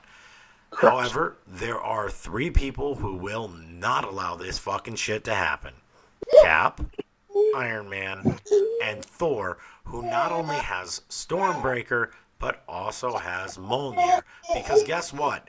Thor may have been a dick and stolen Mjolnir from the past to bring back to the future. Was it the coolest thing for drunk Thor Lebowski to do? Probably. Yeah. Yeah, yeah, yeah. Thorbowski needed to steal shit. Like, like I kind of sat there and I was like, "That's that's really a dick thing to do." And then I'm like, "No, no," because even he realized Mjolnir would have fucked shit up. Yep. So it was really cool, and we were handed one of the coolest fight scenes ever. And I mean, I'm talking a fight scene that made anything in the Lord of the Rings movies and the Matrix movies look like dog shit. Just saying. Listen, my favorite part of the whole fight scene, my favorite fight scene, and you know my theory is I don't really care for Civil War. Yeah. My favorite fight scene in all of Marvel's movies is the moment of Cap and Bucky beating the crap out of Iron Man. Yeah. It's one of the coolest scenes ever, fight scenes ever in all the Marvel movies. Yep. The moment that you know Thanos and and and, and Iron Man and Thor and Cap are just going toe to toe, and Thanos just is beating the loving dog shit out of them. And he, Thor goes in and and he, he takes the takes the hand not the hammer but the uh, Stormbreaker. Stormbreaker at him, and, and he's almost to the chest, and they and all of a sudden you see the hammer start raising, and you're like, wait a second, is he calling for the hammer? Because his arms are out, so you're thinking he's calling for the hammer. And then all of a sudden it hits him in the back, and it goes back, boom, Cap's hands, and just Thor's reaction. He, I knew it. I knew he was worthy because that goes back to Age of Ultron, where the only person I think, and this, th- me and my girl were talking about this, and you can, Well, you, Vision picks it up. Vision picked it up. Vision doesn't count.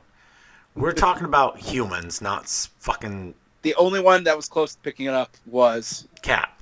Cap, Do and he got you- nervous because he's like, "Oh, oh no, no, no, no, no, no, no, no, no, no." Here's a question.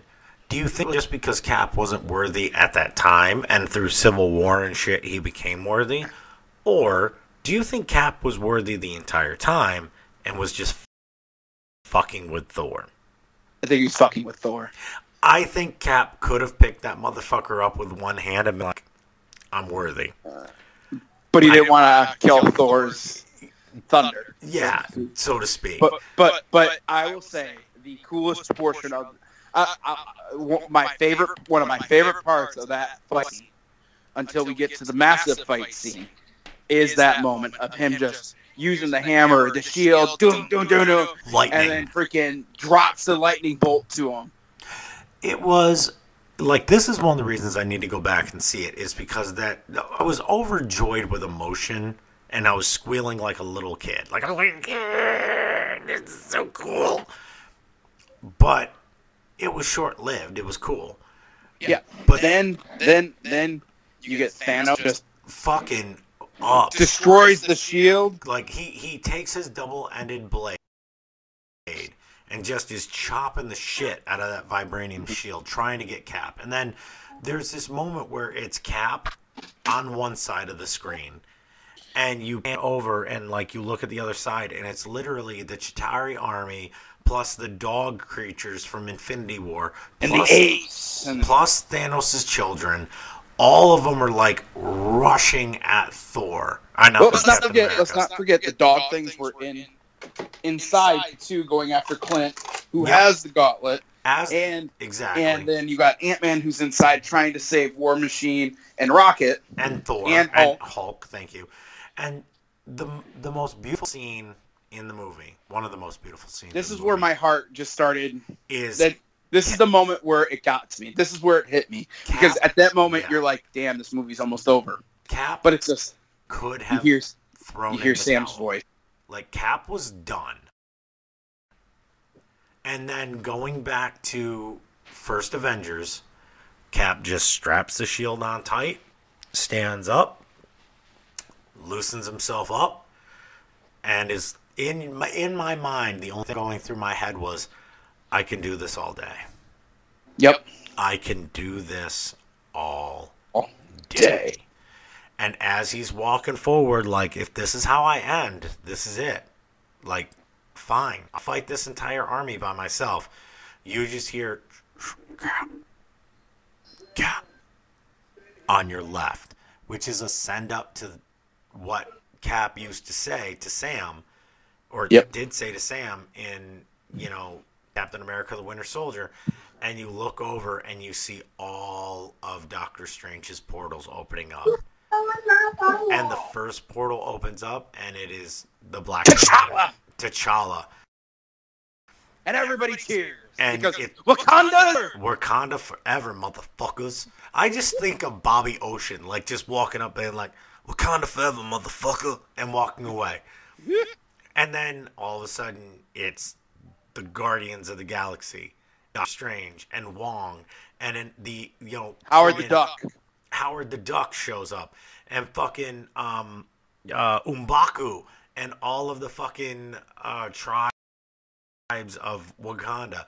And then the biggest pop of them all was you can have the fucking Guardians show up, you can have fucking Doctor Strange show up, but the moment Pete swung in and just stood there, it was like movie theater came all at once. They were like just everywhere, like screaming like happily. And then you just hear the one line that we've been waiting movies to hear, where Cap is just like, "Avengers, assemble." Oh, and Valkyrie, Valkyrie showing up on her fucking Pegasus and shit.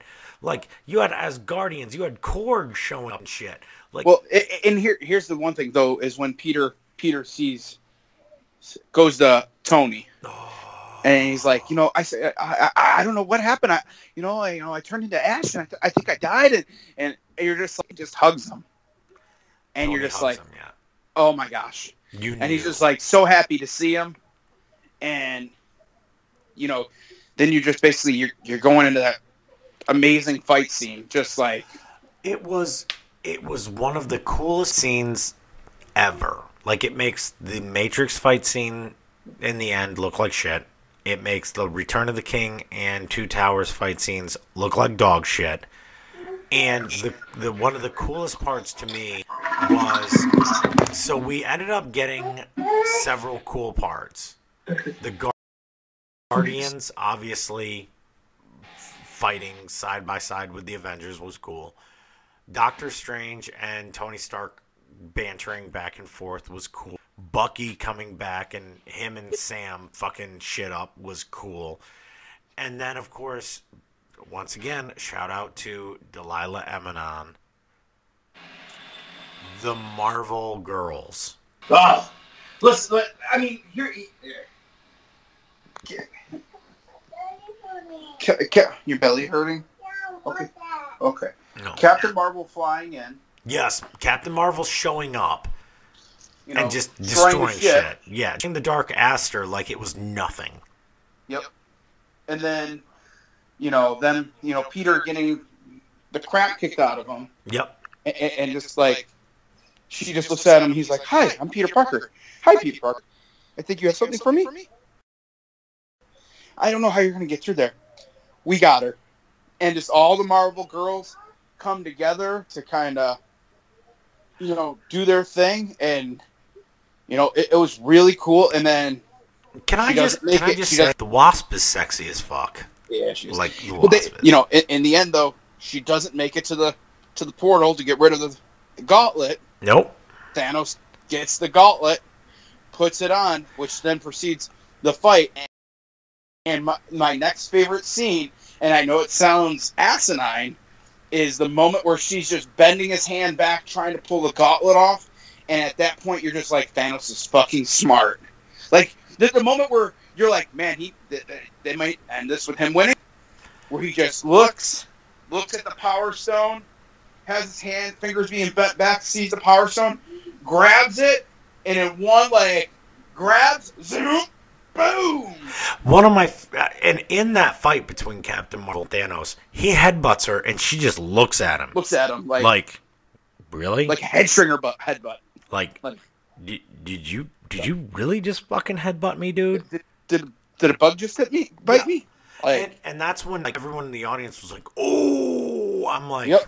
I'm like, yeah, headbutt a bitch. And but then, you know you get get Oh. like I, I, I, I, I have to say, um, um, as we approach what I'm what what we're about to talk about, fuck. This is the the This- moment This the, is the moment where Ugh. this is the moment Tony in asked- podcast I didn't want to do this shit, but here we go. We got to do it.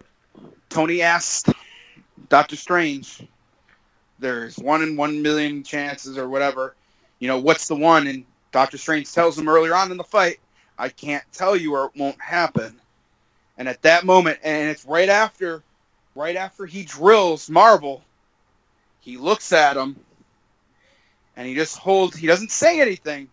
He just holds up the finger of one. And at that moment, Tony knows he's always been the one. And this is my argument to your earlier statement. If Doctor Strange, that didn't happen, Tony and Doctor Strange would have never met, and there never would have been Tony's one chance.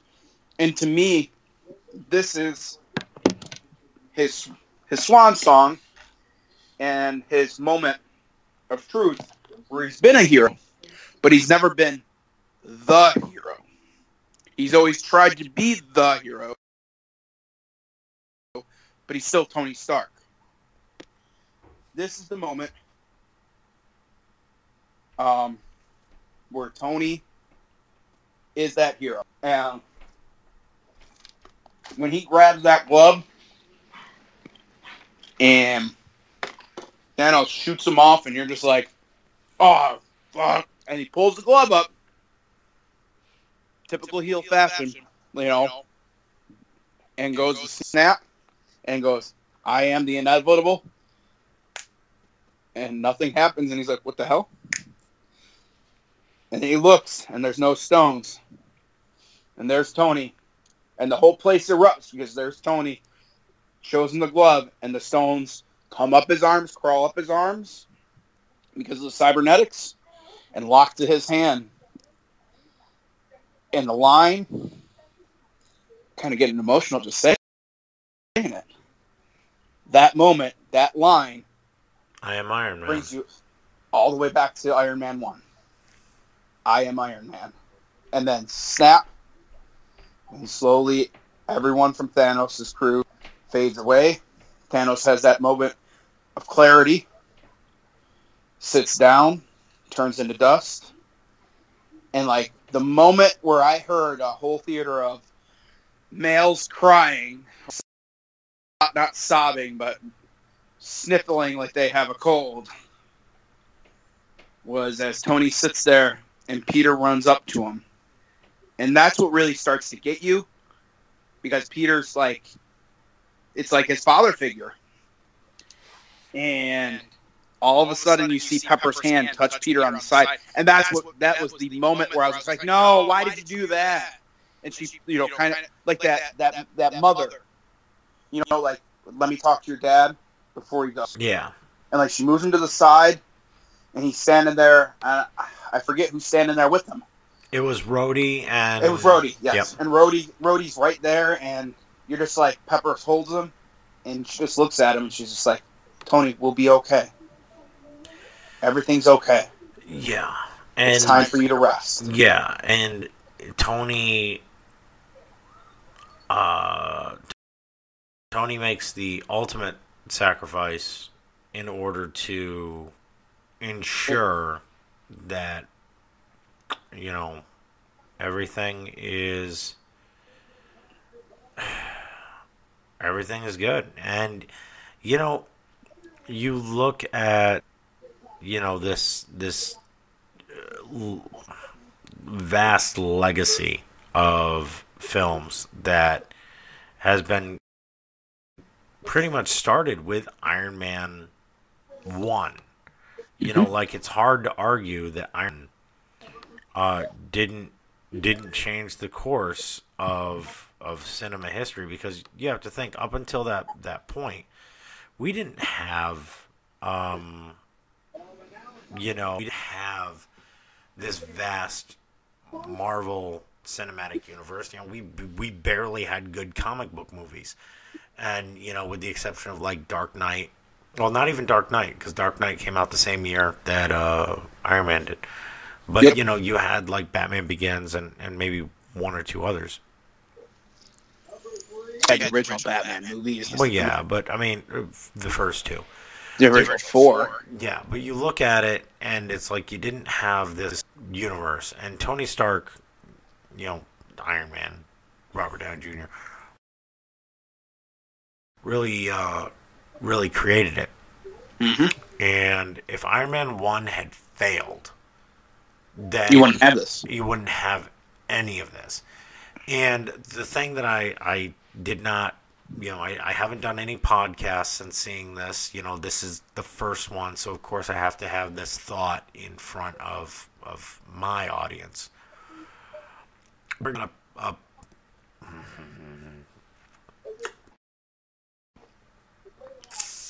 we never uh, we never got a public uh, funeral for Stan Lee. We never got a public funeral for, and we never got a public funeral for uh, Steve Ditko. who Yep. who are the three Marvel uh, gods, if you will, the uh, the writer and the artists, respectively. We never got, got that, uh, especially when Stan passed away last year. We we didn't get we didn't get that, and so and Steve Ditko last year as well. So Yep. for us, we we got that closure.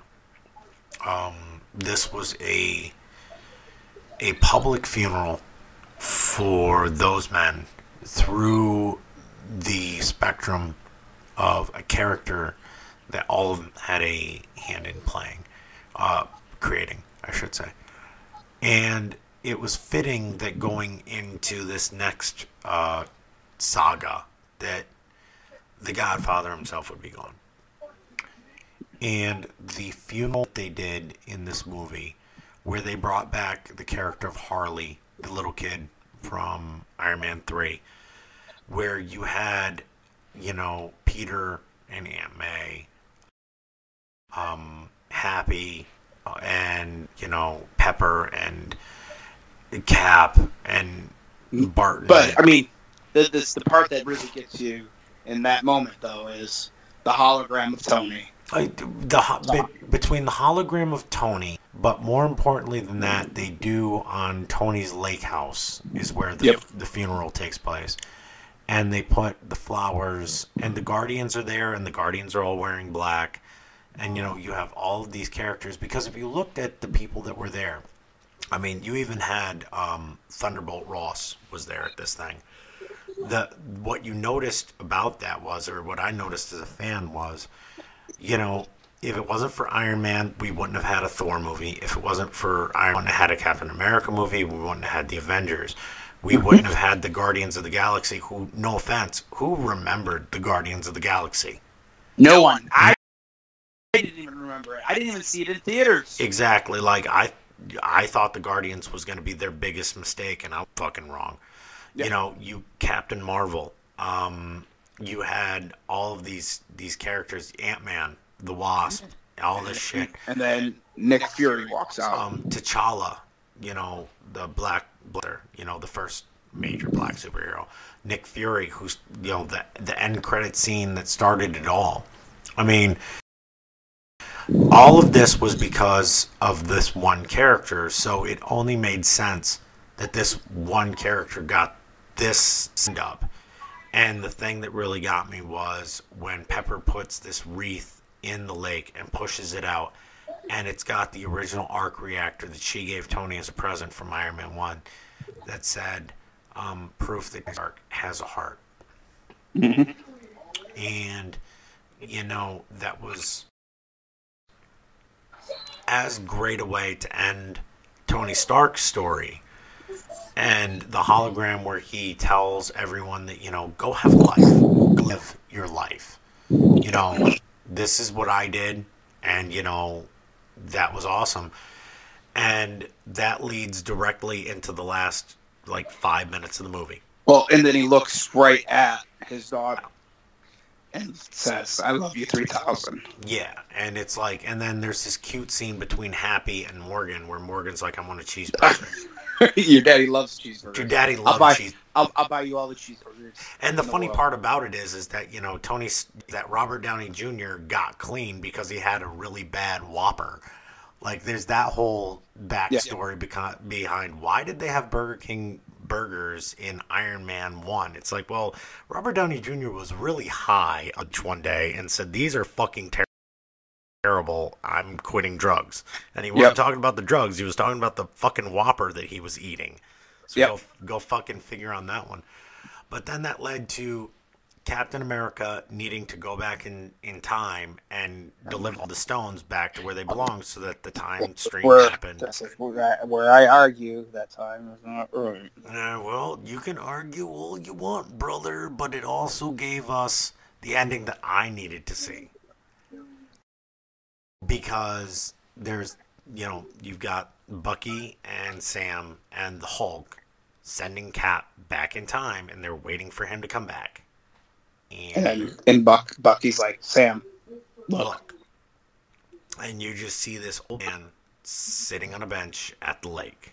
wearing the exact same co- sh- the outfit that he wore in the comic book, Exactly. And and, and on a bench. on a bench. This- And then all of a sudden you realize, like, Steve Rogers is old as fuck. What is going on here?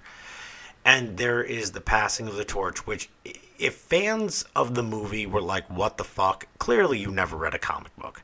Because Captain America, because Sam became Captain. And so does Bucky. So does Bucky, but Sam became Captain America. And so did, my- actually, my so only did the Punisher. Sam- the Sam Punisher became Captain America. Yeah, but Sam can't can't catch. I, I- I'm still trying to figure out. Sam originally can't catch the the shield, and that's why Bucky took mantle. So I want to know if they're going to really utilize that in the TV show because I had heard rumors that both of them are trying to take up the mantle as Captain America. Well, I mean, if that's the case, then we need to call fucking, you know, our our boy from fucking Netflix over and give him the fucking shield then. Yeah. So Um, but but my my issue, but my my is- issue, my issue is, as what I was saying earlier, the words are true. Nevertheless, Gamora should not exist in that round, that that timeline. I didn't see her. That's the thing. But but but she never disappears, She never. We never. and see Nebula her. knows she's still alive. Well, so we, we also he- didn't see her on the ship, no, and but she wasn't at the on the funeral. ship. What? Nebula's on the ship. Neb- our Nebula is on the ship, but Gamora is not on the ship, Not. and she's not at the funeral. No, but she, he knows, and she knows. Bill knows she's alive, and so does Nebula. Well, she That's why him, she need him in the balls. Okay, it's not that she's alive. She need him in the balls. Let's be honest. Yeah.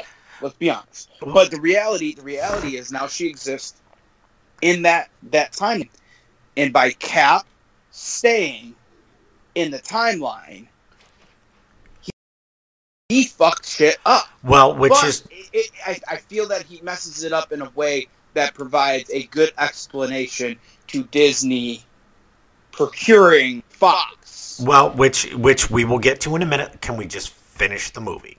Yes. Okay. They have a beautiful scene together. He says goodbye, essentially. And then Sam There's a wedding ring on his finger. And he goes, You want to talk to me about that? He goes, No, No. I don't think I'm going to tell you. And then they go to a flashback, which was the the the payoff. No, he, and- and also mentioned that he tells Sam he took Tony's advice. Again, back to the he is my best friend, Yep. and he's right, but I'm never going to tell him he's right. Just And- like he'll never tell me I'm right, and I got a life. and I got a life. and Peggy Carter and Steve Rogers end up together, which is, is what I think fans wanted to see since Hayley Atwell and Chris Evans were on screen together because they had so much good chemistry. If we didn't see them, they were all fucking. So the cool part about it was that's how the movie ended. There was no there was no scene.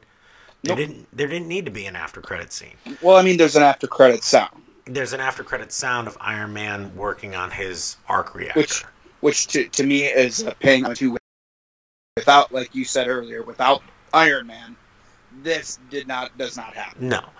Now, there's a lot of speculation because because tip to be honest, this is not the last movie in the Infinity No. Saga. The last movie Spider-Man. is Spider-Man Far Home.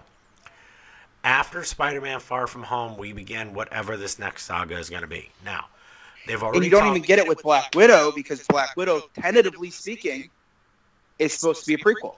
It's supposed to be a prequel, which means it could But- be uh, her training to become, or we don't know because this is the big unknown. Kang, Kang Yep. the Conqueror. Yep. Now, for those people who aren't like super comic, let me enlighten you a little bit. Kang the Conqueror is obsessed with making sure that the timeline stays true. Correct. He is a exactly what his name is. He's a time conqueror. If you Correct. if you fuck up line, he his it's it's the swinging of a pendulum. This pendulum That's- swings one way, He And I, and honestly, I didn't even think about that because how everyone wants scrolls, scrolls, scrolls, and they want scrolls, they want men, they want Galactus. they want Secret what they Wars, they, want they want- Infinity, they want they want uh, Venom, Secret they Invasion. want Carnage, they They- want like they want your mom fucking bent over the kitchen sink. They want all this shit. Fucking Marvel fans don't know what the fuck they want. Kind of like wrestling fans. Vince knows Yeah. what you more than you do. But Fucking my my issue, my issue. Now this this is where you go in with the the Kong. Um, I believe um that Cap because he stayed. That is not the timeline he should be in because now two Captain Americas, Americas exist, Yep. technically speaking, in, in that timeline Yep. because he stayed. Yep. And if he exists now in that timeline as old Captain America, what happened to the Frozen one? Exactly. So Wait, wait, did, did he go kill Frozen Cap? Because Frozen Cap still exists in, in that Mhm. timeline he stayed in. Exactly. Unless So he went as far back to stop himself from being frozen. But at that same time, then, how come Bucky didn't age rapidly all of a sudden? exactly. So, So- everyone keeps arguing with me that he didn't mess up the timeline, but he created multiverses. Exactly, which And is that where is you're what is going gonna- to get the I- I think Fantastic Four and the X Men from. something is going to happen and it's going to lead into because the big push is for that x-men cap uh, and x-men avengers movie Yep. and i will say i don't believe chris evans or robert downey jr will reprise the roles that film if that film does come to fruition I do. I will I do- argue you only on this the, the only reason i think they will is if it happens within the next five years which is what I'm saying because they say they don't see the X Men showing up until 2025. 2025 but they're not telling you if it's an only movie Well, So, they're not because I- they don't need to. No, they don't need it their own movie. They're good. Just Yeah. cast the X Men and let it roll. Honestly, all I need is a Spider Man movie, and there's Wolverine. Give me Wolverine Spider Man, and that's where it starts. And of course, But- we have Deadpool. And Deadpool. Yep. I want to see. I want to see. You still got Deadpool that's coming out, which I think is going to end up getting incorporated into Phase Four Yep. because they've already said the plan is to start filming it this year. Correct? Uh, I think they said September. Yeah, so this, it's already written, and it can make minor changes to now become part of Phase Four. Well, to me, um,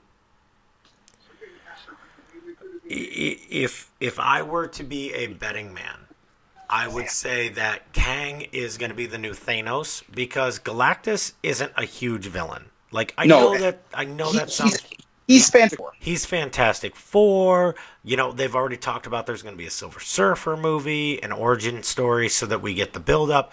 There's talks that the Baxter Building is the end scene credits of fucking Far From Home. There's all sorts of talk. But till it actually happens, we don't know. I would like to speculate Kang the Con- Conqueror is the likely villain because then you could have Robert Downey, Downey Jr uh, Chris Evans and Hugh Jackman show up in a movie together, and everyone would be like, "Oh, oh, What happened? Kang Exactly. fixed the time They fixed the timeline. But you know, I think that Avengers Endgame was everything that we had about needing to be, and more. And as far as I'm concerned, probably the greatest movie I've ever seen, hands down. You know, with the Yeah. exception with the exception of Debbie Does Dallas, because that was just a perfect movie. I mean, it was shot really well. Blah blah blah. Correct. So, before we wrap this up, um, your thoughts going forward, man? I believe. I, I, I didn't think about Kang Conquer, so I, I I'm on board with you with that. Um, and I, like I said, I, I feel like that ending allows them to bridge that gap, um, and, and allows those characters to now. I think when they made the movie, I feel like they when they made the movie, they made the movie with the intention of no matter what happens with this person, get Fox or not, there's a way we can alter this. Regardless, even if we don't get the X, you know, we don't get the rights to Fox, because there's there's different ways that can. I mean, you could still put Kang the Conqueror in, and not characters, but the goal, the end game, pun intended, was for Disney to own Fox. Yeah. So that was the end game. So you created this movie end game, which for all intended purposes is the true end game. The game's done. We now have everything that's ours under one umbrella and can use all these characters and we can create a movie that now can introduce all these characters at some point in the next 10 years. Again, if they wait to for an Avengers X-Men movie, Robert Downey Jr. is going to be pushing what, 60? Uh, close to it, yeah. Chris Evans will be pushing about 50. Uh, Hemsworth could be pushed to what, mid 40, 40s? mid 40s, yep. So I mean, but and and this is what my argument has always been, and you, I've said it numerous times on different podcasts. Marvel does things well, but it takes so long to get to point B. Which, right now, if your plan is to bring back those people in those roles, you are on very uh, for a specific, even if it's just a one-off movie, like the X Men versus Avengers, and let's just say it's a one-off movie, or they want to make a trilogy out of it. You are on very, very, very borrowed time to make that movie happen. It, it needs to happen, like I just said, within the next five years, or you're not. You're going to have to recast. And you don't. Maybe you don't have to recast Chris Evans, but you have to recast Tony Stark because I'm not sold on X Men versus Avengers without Tony Stark, Captain America, and Thor. I'm not. There's nothing you can give me. You can give me T'Challa, Peter Parker, Ben Reilly, Spider Man, Captain Marvel. You could give me Doctor Strange. You can give me the whole kit and caboodle. You can give me Ronan or Hawkeye, whichever one you want. I'm not sold on it, no matter how big of a Hawkeye fan I really am. I'm not sold on it, or Spider-Man fan I am. Uh, you can put that one, and I'm not sold on it unless the big three are in it. Yeah, and And that's it's, it's very hard for me to be sold on an Avengers movie that could potentially not have all three of them in it. Going back to what we discussed earlier, the three of them weren't together individually. They lost to Thanos. The Avengers don't work for me as a comic book fan, and it was proven in the comic books without the original three.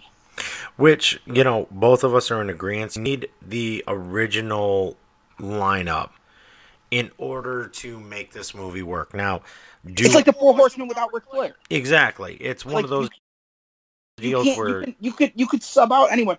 Even even with Anderson, Anderson still Arn Anderson was still some round. You could sub out to three. You know, even when Anderson, it, it became you know Flair, Malenko, Benoit. You still had Anderson. Like Anderson and Flair. Without Anderson, you don't have the Horsemen no. you you didn't need um as much as I hate to say it, you didn't need Ole. You didn't need um Tully. Tully. You didn't need Benoit, Malenko, Sid Vicious, Lex the list of other horsemen. Paul Sting, Roma. Mongo. Like the list of subpar horsemen. I mean, now granted, there are other wrestlers in in there that are great. You know, the Benoits, the Malenkos, the Pillmans, you know, Stings. You know, there, there- there were great wrestlers that were part of that group, they didn't need that group to be successful. But Benoit and Malenko really got put on the pinnacle more because they were part of this. Even Pillman got brought up to that like that next level. But if it was you walked out and you were like, oh, it, it's kind of like I'll give prime example. TNA went and did it, and they created Fortune. That walked out holding up the four fingers for Fortune, but you had only Flair. doesn't work with just Flair with that particular group.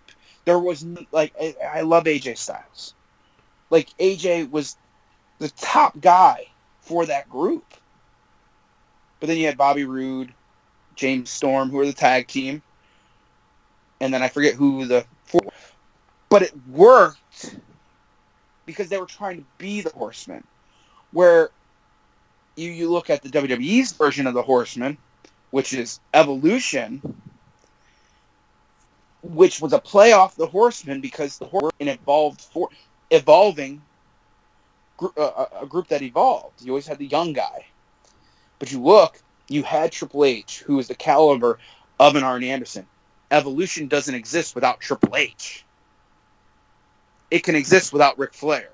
It can exist without Batista. But Triple H and Randy Orton, to me, are the the the sandwich portion. Orton was the young guy. Triple H the guy, and then you had the old guy and Flair and Batista, who were kind of like that meet in between. Evolution doesn't exist without Triple H. The Horseman does not exist without Arn and, and, and Ric. So to me, you, you can't have the Avengers without Tony, Steve, Thor. Like, as a comic book fan, the original three. So going forward, I think, I think the, boy, the boy, the boy takes, takes the tech. Well, I think I, I, I, I have this feeling. feeling uh, uh, two, two feelings. feelings. I feel,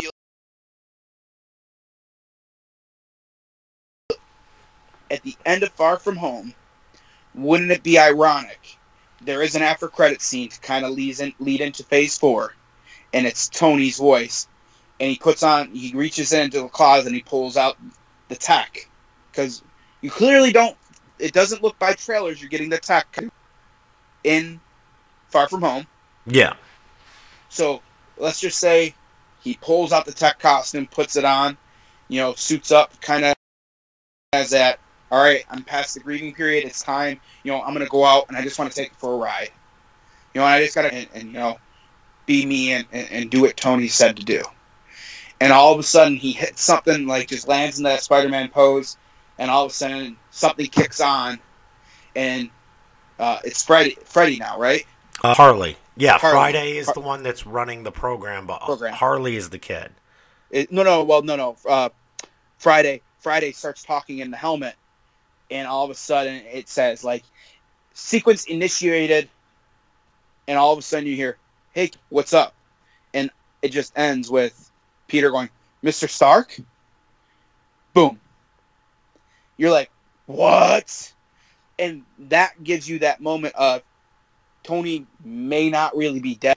Tony's AI is now still alive, which yeah. happens in the comic. Which I'm kind of like, everyone's so keen on. Oh, Robert Downey Jr. Um, said he doesn't want to play Iron Man anymore. Doesn't want to play Iron Man. Doesn't want to play. He said he does not want to do an Iron Man movie. Yeah. He has openly said he is not against doing cameos and not he doesn't want to do his own movie. He's just he's not he doesn't want to. There's no need for it. He did the three movies. There is a universe for Tony Stark and Iron Man, and it's just in the Avengers movies now. I don't need another Iron Man movie. I don't want another Iron Man movie because I wasn't happy. No offense, like Iron Man Two is good. Uh, Iron Man Three to be too politically correct. Like, no, no, that's that's extremely accurate. When they made the Mandarin uh, a British white guy, yeah, not a Chinese, Asian, like yeah, did guy with long hair. You couldn't even you couldn't even given me someone and and and did what they did in the the cartoon Iron Man show and made him more of an alien. I I would have been sold on that because the alien still looked Asian. He had green skin. He had the cool rings. Like you couldn't even give me the power rings. No. Like I think that's when I didn't even get the power rings with the Mandarin, and all I got was Batman Begins, fucking Ra's al Ghul in a Marvel movie, and when everyone sits there and goes, you know, Marvel's innovators. No, no, they're not. They copied Batman Begins. It's the same goddamn. There was no creative thinking behind that from any of those writers. They did the exact same thing. Ra's al Ghul, an Asian guy, was pretending, to be the real Ra's al Ghul. Oh, wait a second. It's a British white actor all of a sudden. Holy shit. Wait, let's fast forward to fucking Iron Man 3. We pretend he's a terrorist. That's a I don't even think was Asian. I believe was was supposed to be um, Muslim. Uh, yeah, he was supposed to be um Afghani because Yeah, that was going then- with that whole theme. Yeah, and then all of a sudden turns out to be oh shit, a British white actor. You did the same damn movie. There was nothing creative about Iron Man three. So I don't blame Robert Downey Jr. for saying I don't want to do an Iron Man four. There's no reason to. You told the Iron Man story, and you did. You done because you fucked it up on the third go around. Like number two was okay. Whiplash, like I'll be honest with you, you would have sold me. You had me hook, line, and sinker for freaking whatchamacallit, not playing Whiplash, but playing fucking Mandarin. Like, I would have been okay with uh who played Whiplash there? um, Mickey Rourke. Mickey Rourke. You had me sold on Mickey Rourke. When I first saw Mickey Rourke, I was like, holy crap, he's playing Mandarin? Okay, I'm in. I'm in. Like, and, and they, because I remember the trailers were him leading up and they're showing his hands and he had the gloves on. And I'm like, oh my God, there's, there's the power rings. And then all of a sudden I get the stupid whips. And I'm like, what? Who? What? And I'm looking it up. I'm like, he's playing Whiplash? Come on. Why? He looks just like the Mandarin right now. And he's a white guy. I would have been sold with that. Because he's so tan. he's Mickey Rourke. An amazing actor. I mean, hook, line, and sinker. You could have made him Mandarin, and I would have just bought it.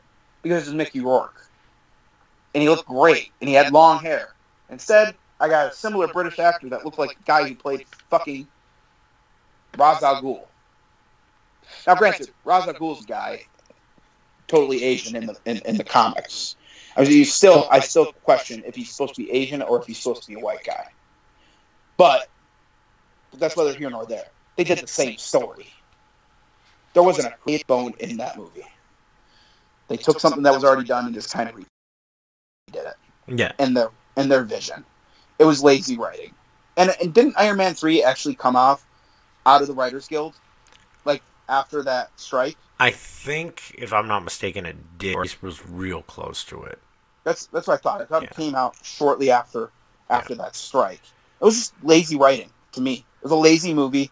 I it, and for people that criticize Daredevil, I can criticize Iron Man three nonstop. It's like to the Marvel Cinematic Universe is one of the worst movies. And I again, I am not a fan of Civil War. People yell at me, "How can you not like that movie?" Because it was a, a cop out.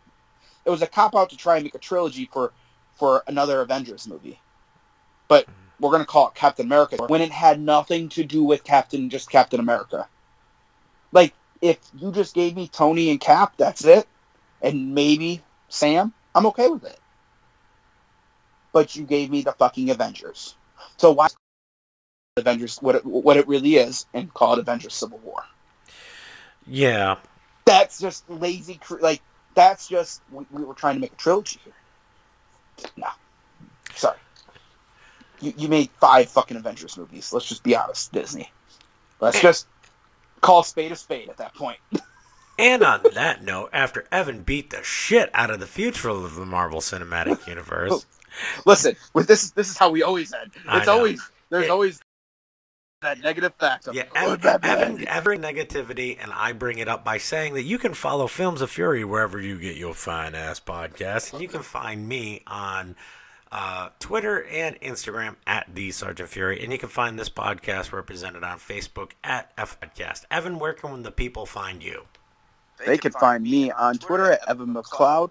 One, they can find me on Instagram, Evan McCloud99. Follow all my wonderful workout days. Uh, I actually have two swollen shins right now. I missed up last night. Oh, yeah.